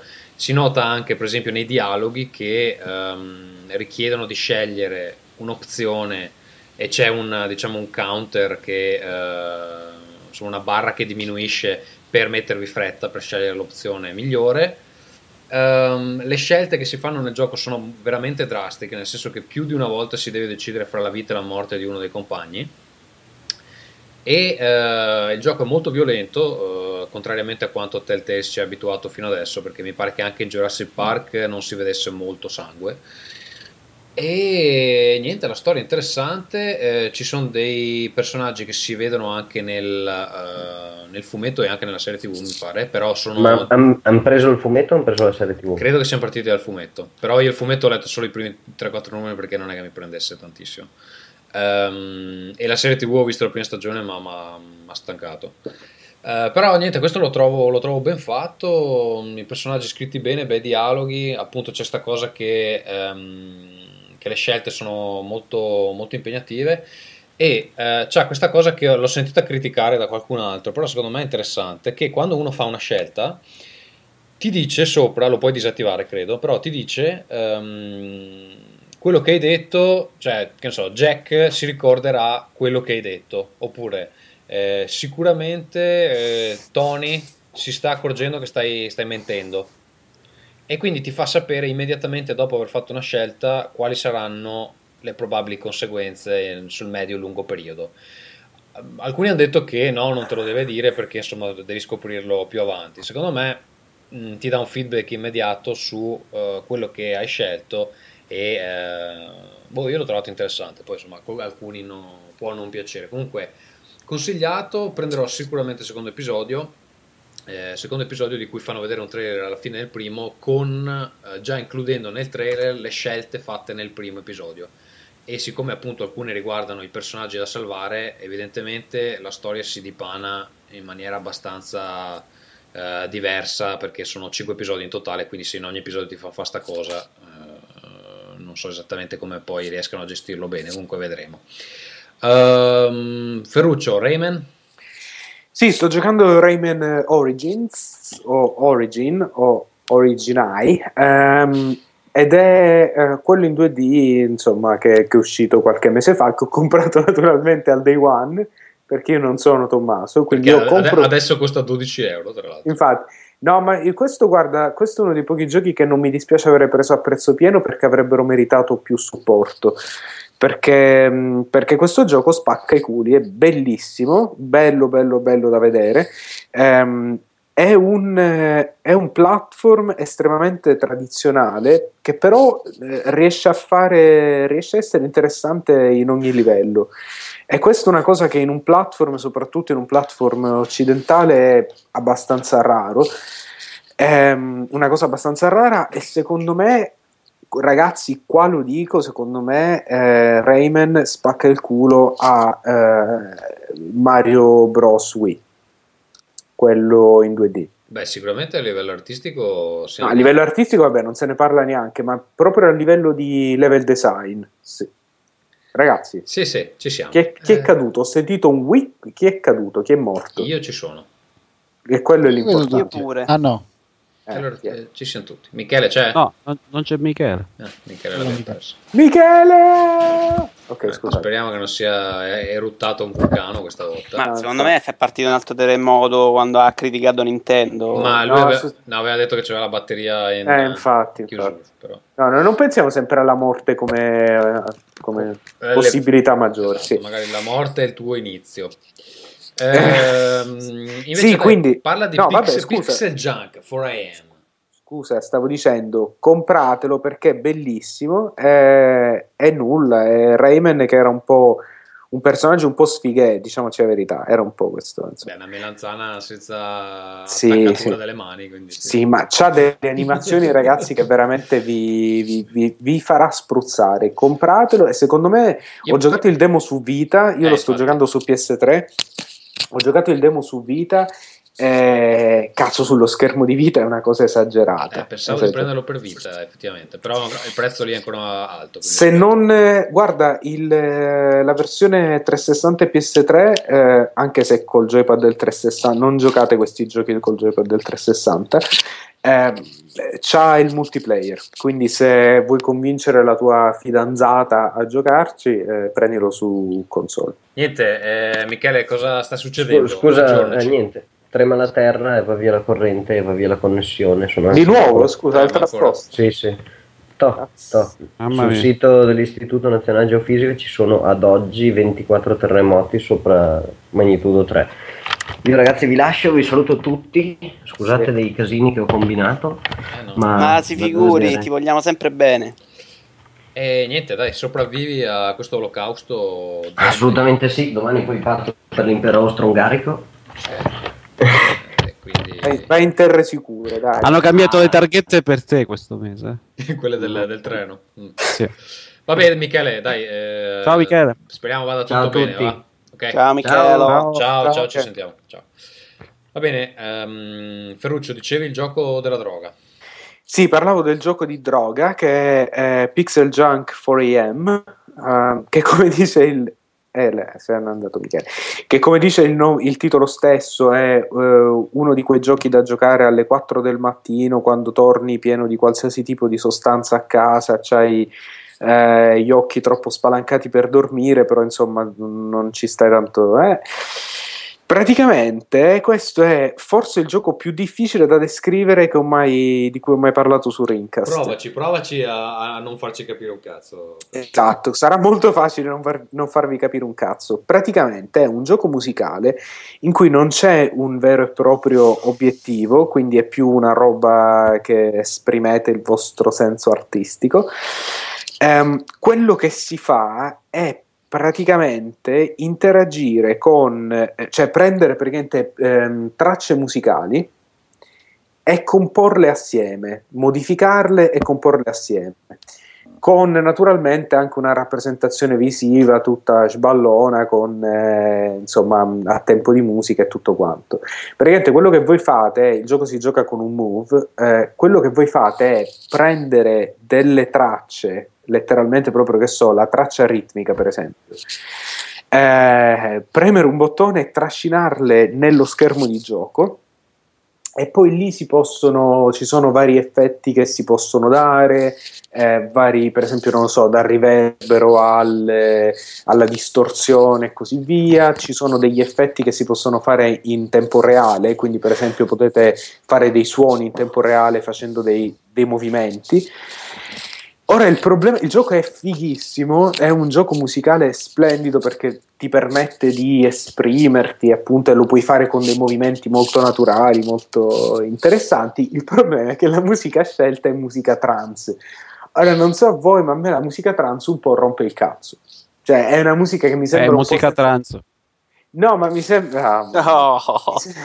Mi sembra un po' musica senza forma. Cioè, ci sono. A me piace la musica elettronica, non dispiace, però. Cioè, non lo so, una musica in cui non c'è assolutamente nessun, nessun senso melodico è un po'. non lo so, la trovo un po'. Comunque è un'esperienza interessante, costa parecchio eh, perché, vabbè, per gli standard osceni a cui ci siamo abituati, perché costa tipo die- 10 euro, Eh, però è un'esperienza interessante. Va bene, ehm, ultime cose. Vito sta giocando al remake di, anzi al remake, all'edizione HD di Behind, Beyond Good and Evil. Sì, l'avevo iniziato così velocemente, non rimanendo entusiasta, l'ho ripreso in mano, l'ho iniziato da capo e l'ho finito in tre giorni, adorandolo. Gioco veramente ben fatto e che regge al tempo, nonostante la grafica non sia più quella di una volta. Eh, no, ma divertito, ben congegnato, eh, dalla durata secondo me perfetta, c'aveva della varietà se uno voleva variare, eh, storia carina. Bella insomma. colonna sonora anche, no? Io me la ricordo bene. Parliamo anche della balena spaziale, non è una cosa delle più belle de- della storia dei videogiochi? La balena spaziale. La C'è, me- non me la ricordo. c'è un punto in cui puoi vedere e fotografare una, è letteralmente una balena che, che viaggia nel cosmo. È un- una delle cose più strane e più belle che abbiamo visto in Io un mi video. ricordo solo lo zio maiale. Lo zio maiale, sì, che in italiano, ragazzi, io spero che Michael Ansel capisca un po' l'italiano e l'abbia creato apposta, però zio maiale è veramente splendido. Che vuol dire zio maiale? Scusatemi, in che senso? Come lo zio... Beh, il... il- Eh, Beh, ha un nome però, mica si chiama zio maiale. no, no. Sì, ma è lo zio maiale, appunto. Ah, ok, ok. Eh, che dice Vabbè, comunque maiale- dai, ben fatto, funziona praticamente tutto. In HD, anche se in HD dico non è che abbia migliorato questo granché, però insomma, si lascia giocare. Ok, ehm, Ho apprezzato. una molto. parola velocissima su Dear Esther che appunto ho comprato finito, è un gioco che si finisce allegramente in un'ora e qualcosa. Eh, devo dire che è molto bello graficamente, è proprio bello andare in giro per l'isola, però è il gioco con l'effetto wide angle più da sbocco che abbia mai visto. Cioè, c'ha proprio, per fare un corrispettivo fotografico, sembra un obiettivo da 10 mm. E girando la telecamera in maniera veloce, cioè, dà proprio motion sickness che io francamente non avevo mai provato. Ah, Il sì. gioco in sé non esiste perché è un gioco che si va avanti e mm, non si fa nient'altro se non andare avanti e guardare l'ambiente. E è anche l'unico gioco dove c'è eh, il bottone per camminare che allora eh, andando, premendo la levetta in avanti si corre o si, si cammina a passo spedito e premendo eh, uno qualsiasi dei bottoni del controller adesso non so cosa sia sulla tastiera ho giocato col controller ehm, fa una specie di piccolo zoom in avanti e eh, rallenta eh, la camminata però non serve assolutamente a eh, nulla Ehm, per questa cosa dell'inglese forbito di cui si diceva eh, in passato con Ferruccio, in realtà non l'ho trovato eccessivamente forbito. Vabbè, ogni tanto usa un paio di parole un po' complesse. Sì, ma non è niente di... No, è, cioè il fatto Non è che pirandello, non gen- è pirandello, cioè, allora. La gente Scusa. che non ha capito l'inglese è perché eh, lì- cioè, que- quello che il personaggio dice non ha particolare senso logico. Cioè lui parla di una serie di cose sono- che si sì. possono mettere insieme mh, entro la fine dell'avventura, ma non hanno, cioè non sono frasi di senso proprio compiutissimo. No, infatti ci sono molte cose poi che sembrano un po' il delirio di uno che sta per morire. E infatti, che poi insomma è, diciamo, è. Forse, forse è anche vero, non, lo sapete. Esatto. non lo so. Scusa, E- eh, Simone pure l'ha giocato questo Sì, no, gioco. io ce l'ho, è uno dei 15-20 giochi in corso. eh, eh, sono rimasto Beh, un po' buttato lì- appunto da questa, pure da questa assenza di, di azioni e, e della lentezza generale del gioco. Che guarda, quindi- proprio lo finisci in un'ora, un'ora e un quarto, quindi è uno di quelli cui- di cui ti puoi liberare in fretta. tra Eh, l'altro non ho trovato neanche particolarmente impressionanti gli ambienti a livello grafico. Vabbè, dai. Ma dai, io li ho trovati, cioè, arti- artisticamente mi sembrano ben congegnati, però mh, sì. eh, niente, niente da lasciare a bocca aperta. però. Ecco, secondo me non è un gioco che all'uscita 8 euro, secondo me non, non li vale. Cioè, No, io, me- io li ho spesi, li ho spesi, li ho spesi eh, felicemente. Sono, secondo me è più va preso come un, eh, una specie di romanzo in forma animata. Sì, cioè, io l'ho pagato a 50 perché c'era lo sconto su Steam, secondo me... Bah, tre- secondo tre me è un gioco di fare i fichi, dai. Me- a me mi ha rotto veramente i coglioni. Adesso l'ho detto in grandissima amicizia, lo confesso. No, guarda, insomma. ci sta, ci sta. Io l'ho provato a giocare una volta, e ci ho provato alle 11 e mi, stavo, cioè, mi sono addormentato. praticamente. Però, però, secondo me, se preso nello spirito giusto, è una bella storia modulare che si può interpretare in diversi modi, che ha anche un, eh, Ehm, è anche abbastanza drammatico, mi ha abbastanza colpito. Io devo dire una cosa, eh, siccome mh, ho scoperto che praticamente il gioco non salva, ma si può iniziare da uno dei vari capitoli, eh, um, cioè, cioè, dal menu iniziale si può scegliere uno dei quattro capitoli, però vabbè, vi consiglio di giocarlo tutto di fila perché è talmente corto. Infatti. E siccome appunto non avevo capito questa cosa che il gioco non salvava, volevo provarlo, ho giocato un po' e poi sono uscito e ho detto vabbè avrà salvato, invece no. E quindi sono- ho ricominciato e alcune delle frasi che il personaggio dice, sec- cioè la seconda volta che ho provato, sono diverse. Sì. Eh, quindi evidentemente è un gioco che mm, se Sì, giocato più volte vi dà un po' più indizi su quello che sta succedendo. Sì, eh, anche se non è la storia non diventa mai chiara, però sì, ogni volta che giochi ci sono delle parti che sono delle- dei pezzi di monologo che, che senti mentre fai queste passeggiate su quest'isola scozzese, che sono diverse. sì. Va bene, ultimo gioco, poi chiudiamo questa sezione. eh, Gravity Rush per PS Vita, ci sta giocando Alessandro. Allora, non ci ho giocato molto ancora, ci ho giocato un 3-4 ore. Gravity Rush è questo gioco che in realtà in Giappone è già uscito al lancio della console, si chiama- lì si chiama Gravity Days se non sbaglio. È un gioco di Keijiro Toyama che è lo stesso director, ha fatto solo giochi horror finora, aveva fatto i Siren, i Forbidden Siren Ah, e Silent Hill, e il primo Silent Hill aveva scritto la storia del primo Silent Hill. È, è un incrocio tra, immaginate un Crackdown, quel gioco che è uscito per eh, Xbox 360, con una grafica Giapponese. eh, sì, giapponese, ma con forti influenze del fumetto francese in realtà, perché lo stesso Toyama ha detto di essersi ispirato ai fumetti di Mebiu. E tutte le sequenze intermezzo sono fatte con questo stile molto particolare, con i riquadri da fumetto, però tu ah, muovendo vita puoi muovere come se fosse come un fumetto nelle tue mani, quindi vedi la, la stessa pagina da un'angolazione diversa a seconda di come muovi la console. Scusate, ho un'erezione enorme. Per favore, Alessandro, dimmi che questo gioco è bellissimo anche da giocare. Allora, visivamente è stupendo, veramente Mm. bello, perché è ambientato in questa città fluttuante, eccetera. Il gioco ancora non te lo so dire, perché è un free roaming vero e proprio. Cioè, dopo le missioni iniziali che ti spiegano come funziona, perché tutto il gioco è basato sul fatto che questa ragazza senza memoria incontra un ga- una specie di gatto magico che le conferisce il potere di cambiare, di alterare la, eh, la gravità. Quindi lei Succede può a tutti, sì. può fluttuare in aria, può mm, precipitare verso l'alto, che è una cosa molto figa nel gioco che succede, può dare dei calci volanti wattà ai nemici mm, buttandosi da una parte e dall'altra, e questi poteri aumentano e, e- e si, eh, e accre- insomma, si cresce il numero di poteri e aumenta la loro potenza progressivamente nel gioco, proprio come in Crackdown. Eh, finora le missioni che ho fatto erano molto banali. Eh, dovevi andare a trovare in giro dei tizi che ti davano dei compiti da fare, le missioni erano abbastanza. Quindi non vorrei che il gioco poi si rivelasse No. eh, come No. molti giochi free roaming giapponesi che ti fanno tutta una confezione bellissima, però le missioni non hanno ancora imparato come cacchio farle. Spero No. fortemente. Spero fortemente che non sia così perché, come ho detto, la- è, è bella proprio l'ambientazione perché è ambientata in questa città fluttuante in cui le cose poi precipitano, eccetera. Ehm, si gioca anche bene su un portatile per- come vita perché le, le missioni sono molto corte, salva automaticamente da tutte le parti. Sì, C'è poi non è, cosa- proprio, non è che proprio Vita ci abbia tutta questa valanga di giochi che uno... Eh, dopo, dopo la grande buffata del lancio, giochi in uscita non ce ne sono. Questo è un titolo di lancio, peraltro, perché è uscito a febbraio in Giappone e- ed è molto diverso da qualsiasi altra cosa perché è un gioco eh, con un'estetica molto particolare. Spero sinceramente che eh, le missioni poi diventino più divertenti, tutto lì.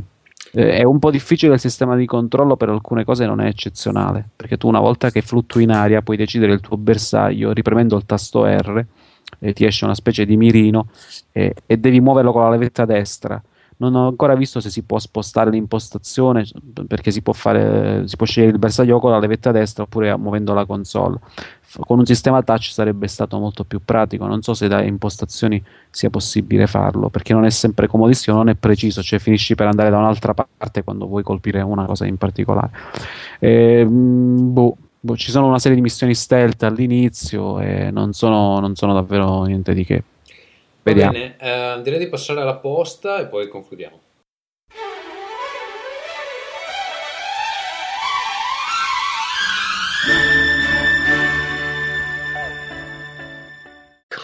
Mamma, papà. Va bene, ci scrive Magallo, scrive un'email lunghissima che io adesso uh, taglierò brutalmente. Dice: Però ti vogliamo bene, Magallo. Esatto. Tra l'altro non ha donato nessuno questa puntata. Ah, no, no, hai ragione. Allora, poco prima di cominciare la registrazione ha donato Leonardo Gabbiati. Dobbiamo riconoscerglielo. Grazie, Leonardo. Grazie, Leonardo. Allora, ehm, Magallo dice: Ciao a tutta la cricca, vi scrivo in merito al finale Mass Effect 3 dopo aver ascoltato l'ultimo episodio di Rincast, il 57.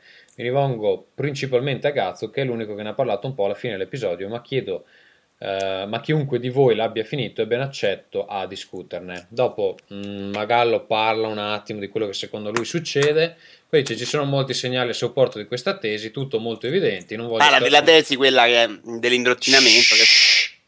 No, che è la tesi. non ne parliamo, che poi mi rompono il cazzo a me. Fate una puntata speciale e non rompete il cazzo con Non ne voglio parlare, dico, cioè, allora non ne parlare. non ne no? parlare. Boh. Non esiste. Amici da casa. ok. Ci sono molti, molti segnali a supporto di questa tesi, vabbè, poi dice, mh, segnala uh, varie cose online e dice che secondo lui alcuni fan inferociti non hanno capito il finale. Uh, lui dice che uh, secondo lui uh, BioWare ha realizzato un finale davvero particolare, interessante, fuori dagli schemi, anzi a dire il vero dice fuori dagli schermi e coraggioso. Ehm, dopodiché, cosa ne pensate a riguardo? Vi va di fare un bel discorsone esprimendo tutto il vostro parere. Allora, magari anche sì, ma è troppo tardi, quindi in questo momento francamente no. Io devo dire che eh, mi sono guardato gli altri finali e mm, ci sono delle cose che non stanno in piedi, lo- logicamente parlando, anche perché cose che BioWare aveva detto fino a quel momento che erano vere e poi nel finale si rivelano un'altra roba. E sto, sta teoria che citi non, non ho approfondito, ma eh, lo farò, magari la riprendiamo eh, quando uscirà il DLC che andrà a espandere questo finale eh, verso l'estate, eh, cioè ormai credo fra un paio di mesi, non so esattamente quando abbiamo deciso, e magari ne parliamo meglio ehm, fra un po' così evitiamo anche eh, lamentele per eh, gli spoiler. Uh, poi Kira Light dice: Allora, ragazzo aveva ragione su Genova Chen. Ricordo che in un podcast Ferruccio disse che con l'Asia Genova Chen non c'entrasse nulla. Invece, da Eurogamers, per i primi 22 anni della sua vita, Genova Chen non lasciò Shanghai. No, quindi, allora chiariamo una cosa: non abbiamo. No, no, no, no, no, Tu parlavi di giochi giapponesi, innanzitutto. Infatti, tu parlavi, tu parlavi di, Death, di Death Game Company, che è una società californiana, Genova Chen, ha 22 anni, che io ho intervistato e trovate l'intervista nel prossimo numero di Players, fra l'altro. Ehm, ha vissuto eh, a Shanghai, poi ha fatto l'università alla USC, che è la, l'università della South California, ehm, e, e, quindi a tutti gli effetti eh, Dead Game Company è un'azienda americana. Caro il mio ignorante, Gazzo. qui parliamo di lui che stava a Shanghai, che è cinese, credo.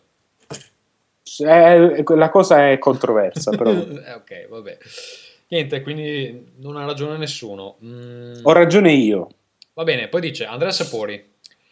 Sword Eagle, salve ragazzi, provate questo RPG action, è davvero molto valido, su Metacritic ha preso moltissimo, saluti Andrea. Eh, non l'ho provato, ho dato un'occhiata eh, alle foto, probabilmente non è il mio genere, però i nostri ascoltatori se lo vogliono provare eh, cerchino Sword Eagle su iOS. Cassim, vuoi leggere tu Vito? Certo, Cassim, cari amici di Rincas, ah, vi mando no, questa no, mail. No, scusa, Ihihi, è diverso, eh. Ah, scusa. Ihihi. Vi eh, mando esatto, questa mail solo ed esclusivamente per dirvi di non cambiare mai. Grazie, amico Cassim. Eh, molte volte vi sento parlare di utenti o ascoltatori che si lamentano delle seguenti cose: siete poco informati, parlate troppo poco di videogiochi, vi concentrate sui vostri virtuosismi personali ed esperienze sociali, cazzeggiate sempre e comunque che in realtà dici sono i nostri punti forti. Insomma, beh, nonostante tutto questo sia assolutamente vero, con questa mail vorrei mandare a cagare tutti quelli che si lamentano. Siete perfetti così e troppa serietà, portere- serietà porterebbe a sonnolenza istantanea. Siete sempre questo è un riferimento, scusa, questo è un riferimento a Whiskast. Notare, notare l'uso del punto e virgola, molto creativo, devo, devo, dire la verità. Sì, la sto ignorando perché non funziona. Siete sempre di compagnia e non vi abbandonerò mai, tranne se Monica Bellucci in autoreggenti mi dicesse di gettare il lettore MP3 e non ascoltare più il vostro podcast in cambio di una notte di passione. Siccome so benissimo che, que- che questo sogno erotico non si avvererà mai, Ma forse no, eh, magari, magari c'è qualche possibilità. Magari Monica ci ascolta. Ciao Monica. Ciao Monica, mi è contento di sentire le vostre voci da Jalapas Band. Bene, detto questo, volevo proporre una dieta a Vito, eh, che in realtà oggi lancia la Robinson Crusoe, che si compone essenzialmente nelle seguenti fasi. Sniffare mutandine da donna, eh, sì, vabbè, Ciccio, eh, vai a pagare una troia però, sento che ha bisogno questo ragazzo. Possibilmente di pizze ovviamente usate come colazione. Inalare saltuariamente feromoni di orango Attenzione, maschio. dice ferormoni di orango maschio, che tra l'altro che io sappia eh, i maschi non hanno i ferormoni, eh, ma è... Sono le femmine che Eh, le emanano dal, dalle È ghiande. interessante che sei informato sui feromoni di Orango. Ma, Ma soprattutto sì, sull'orango che te lo feromoni, i fe- intanto so feromoni in generale sono emessi, prodotti e spruzzati in giro dalle donne. Senti, Poi non questo so amico se- ci sta scrivendo per gli farci orango- complimenti e dirci di non cambiare mai. La smetti di trattarlo male. Vai, vai nel tuo giochino col tuo rango. Allora, durante la giornata per mantenere la massa muscolare, un uovo al tegamino la sera, ah, schifo un po' l'uovo però, eh. possibilmente togliendo la parte di glutine, senza sale e senza aromi aggiunti. Bere molta acqua. Un salutone da Cassimo, un ascoltatore adottato da multiplayer.it. Salutiamo gli amici di multiplayer.it. Salutiamoli, ciao amici di multiplayer.it. Eh, c'è da dire che Cassim in realtà non fa un salutone, ma fa un saltone. Un salutone. E la smetti, per piacere, la smetti. E basta. Va no. bene. Eh, l'ultimo, Luca Rovelli, Ferruccio, vuoi leggere tu? Sì, dice salve, cioè, se non si può cominciare così. Luca, Luca, Luca, non puoi dire salve a tutti e scrivere A con Non la- lo diciamo quello che ha scritto, dai, via. Salve a tutti. Vabbè, salve a tutti, gentile, fra virgolette, redazione di Rincast. È la prima volta che vi scrivo, nonostante vi seguo, vi segua, dalle tristissime puntate singole di Gatsu. Qua sono... No, ma Vol- anche l'uso, del- l'uso delle maiuscole. eh, Vabbè, facciamo i precisini della fungia. Scusa, allora, cioè, dai, lei. ragione. Ah, ragazzi, Volevo- non sapete, Chiama che, nessuno, non ti non lamentare. sapete che vi Tommaso. rompiamo i coglioni per, per le email che mandate. Almeno rileggetele, no? Prima Ma questo Eh, ti ascoltava anche quando, quando facevi da Hai solo. ragione, hai ragione, scusa Luca. Sono le Volevo prime chiedere- puntate che non facevi nemmeno editing per non ascoltarti da solo. Volevo chiedervi cosa ne pensavate delle dichiarazioni di Robbie Bach, secondo cui il successo di eh, 3 Xbox 360 è dovuto alle mancanze e mosse poco intelligenti di Sony. Vi ringrazio in anticipo per la risposta. PS, sempre e comunque Outcast merda. Allora, io naturalmente la notizia non l'ho letta, eh, però questo, questo Robbie Buck, che eh, suppongo sia ex boss di, ex boss di Xbox, lo definisce multiplayer.it, credo fosse il suo titolo ufficiale, boss di Xbox, eh, che aveva dichiarato che il successo di 360 è dovuto in parte agli errori commessi da Sony in questa generazione. Però direi grazie al cazzo, cioè, Eh, che eh, Sony abbia perso. Scusa, c'aveva una certa quota di mercato. ovvio.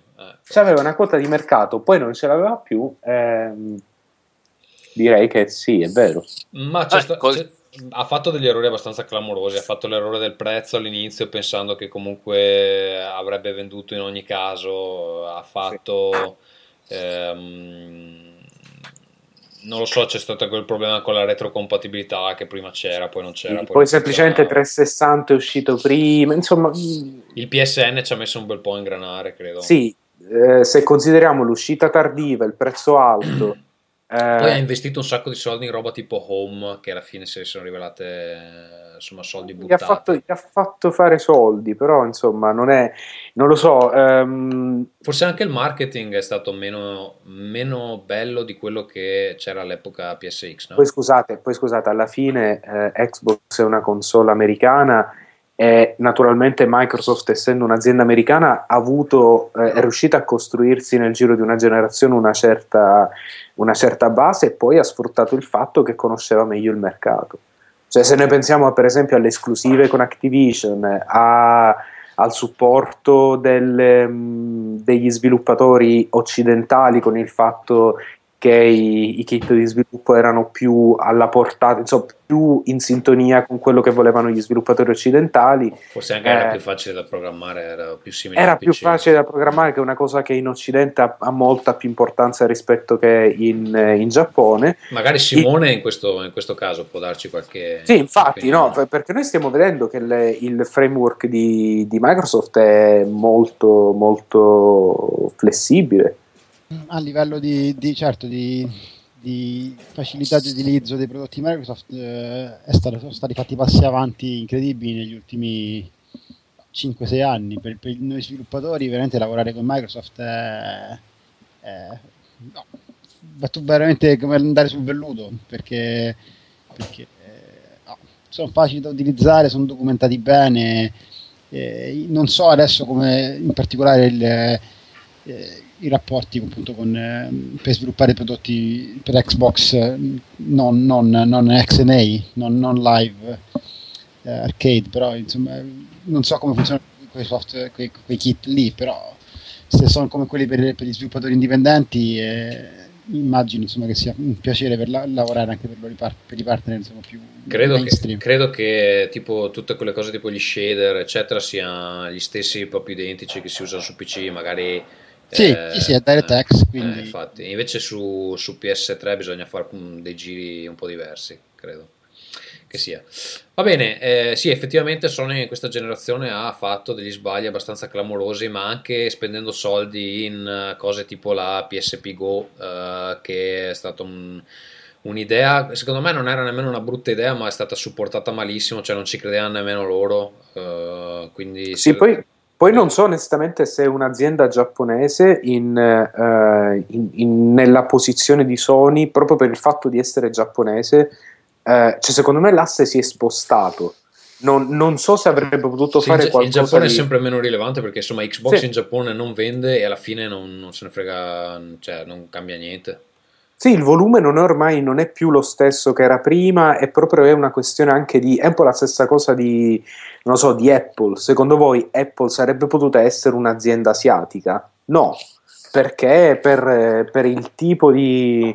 ehm, per il tipo di, di- di- di cose che hanno successo nel campo tecnologico, secondo me Microsoft aveva questo, diciamo questo vantaggio, o più che altro Sony aveva questo svantaggio di non essere più in sintonia con i gusti mondiali, non era più un, eh, un'azienda che decideva quali erano i gusti in generale.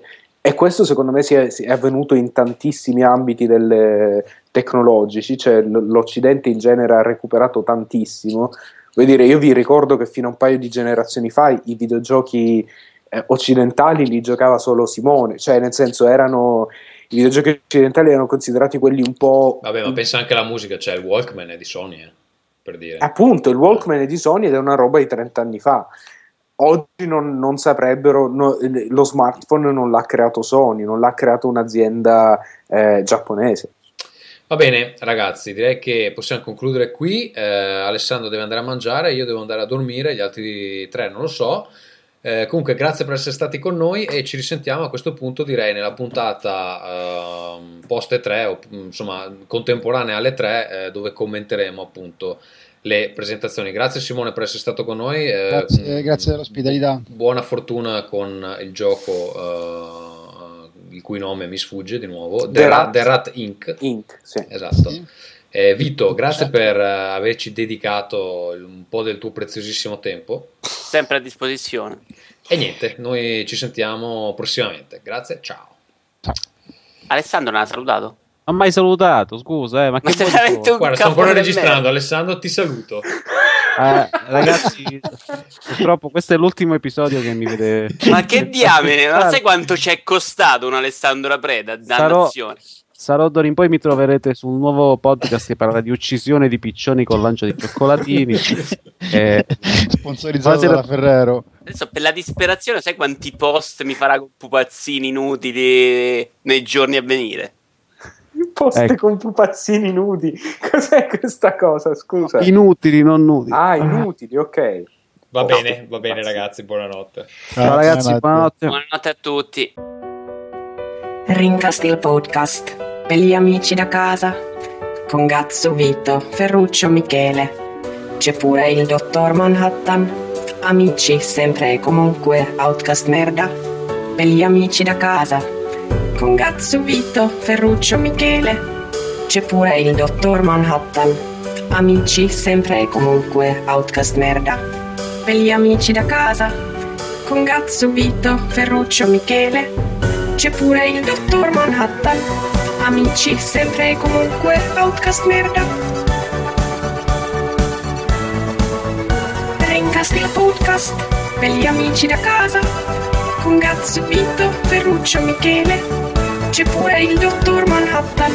Amici, sempre e comunque, outcast merda. Per gli amici da casa. Con Gazzo Vito, Ferruccio Michele. C'è pure il dottor Manhattan. Amici, sempre e comunque, outcast merda.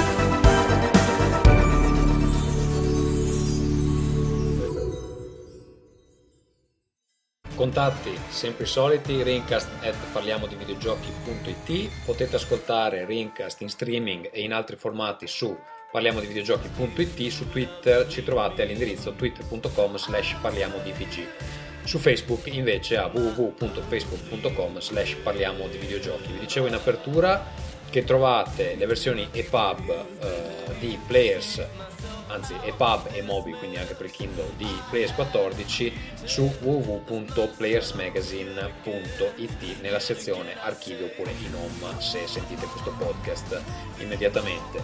Noi ci sentiamo in contemporanea o appena dopo eh, le 3 e eh, speriamo che Odino ce la mandi buona. Alla prossima. Ringcast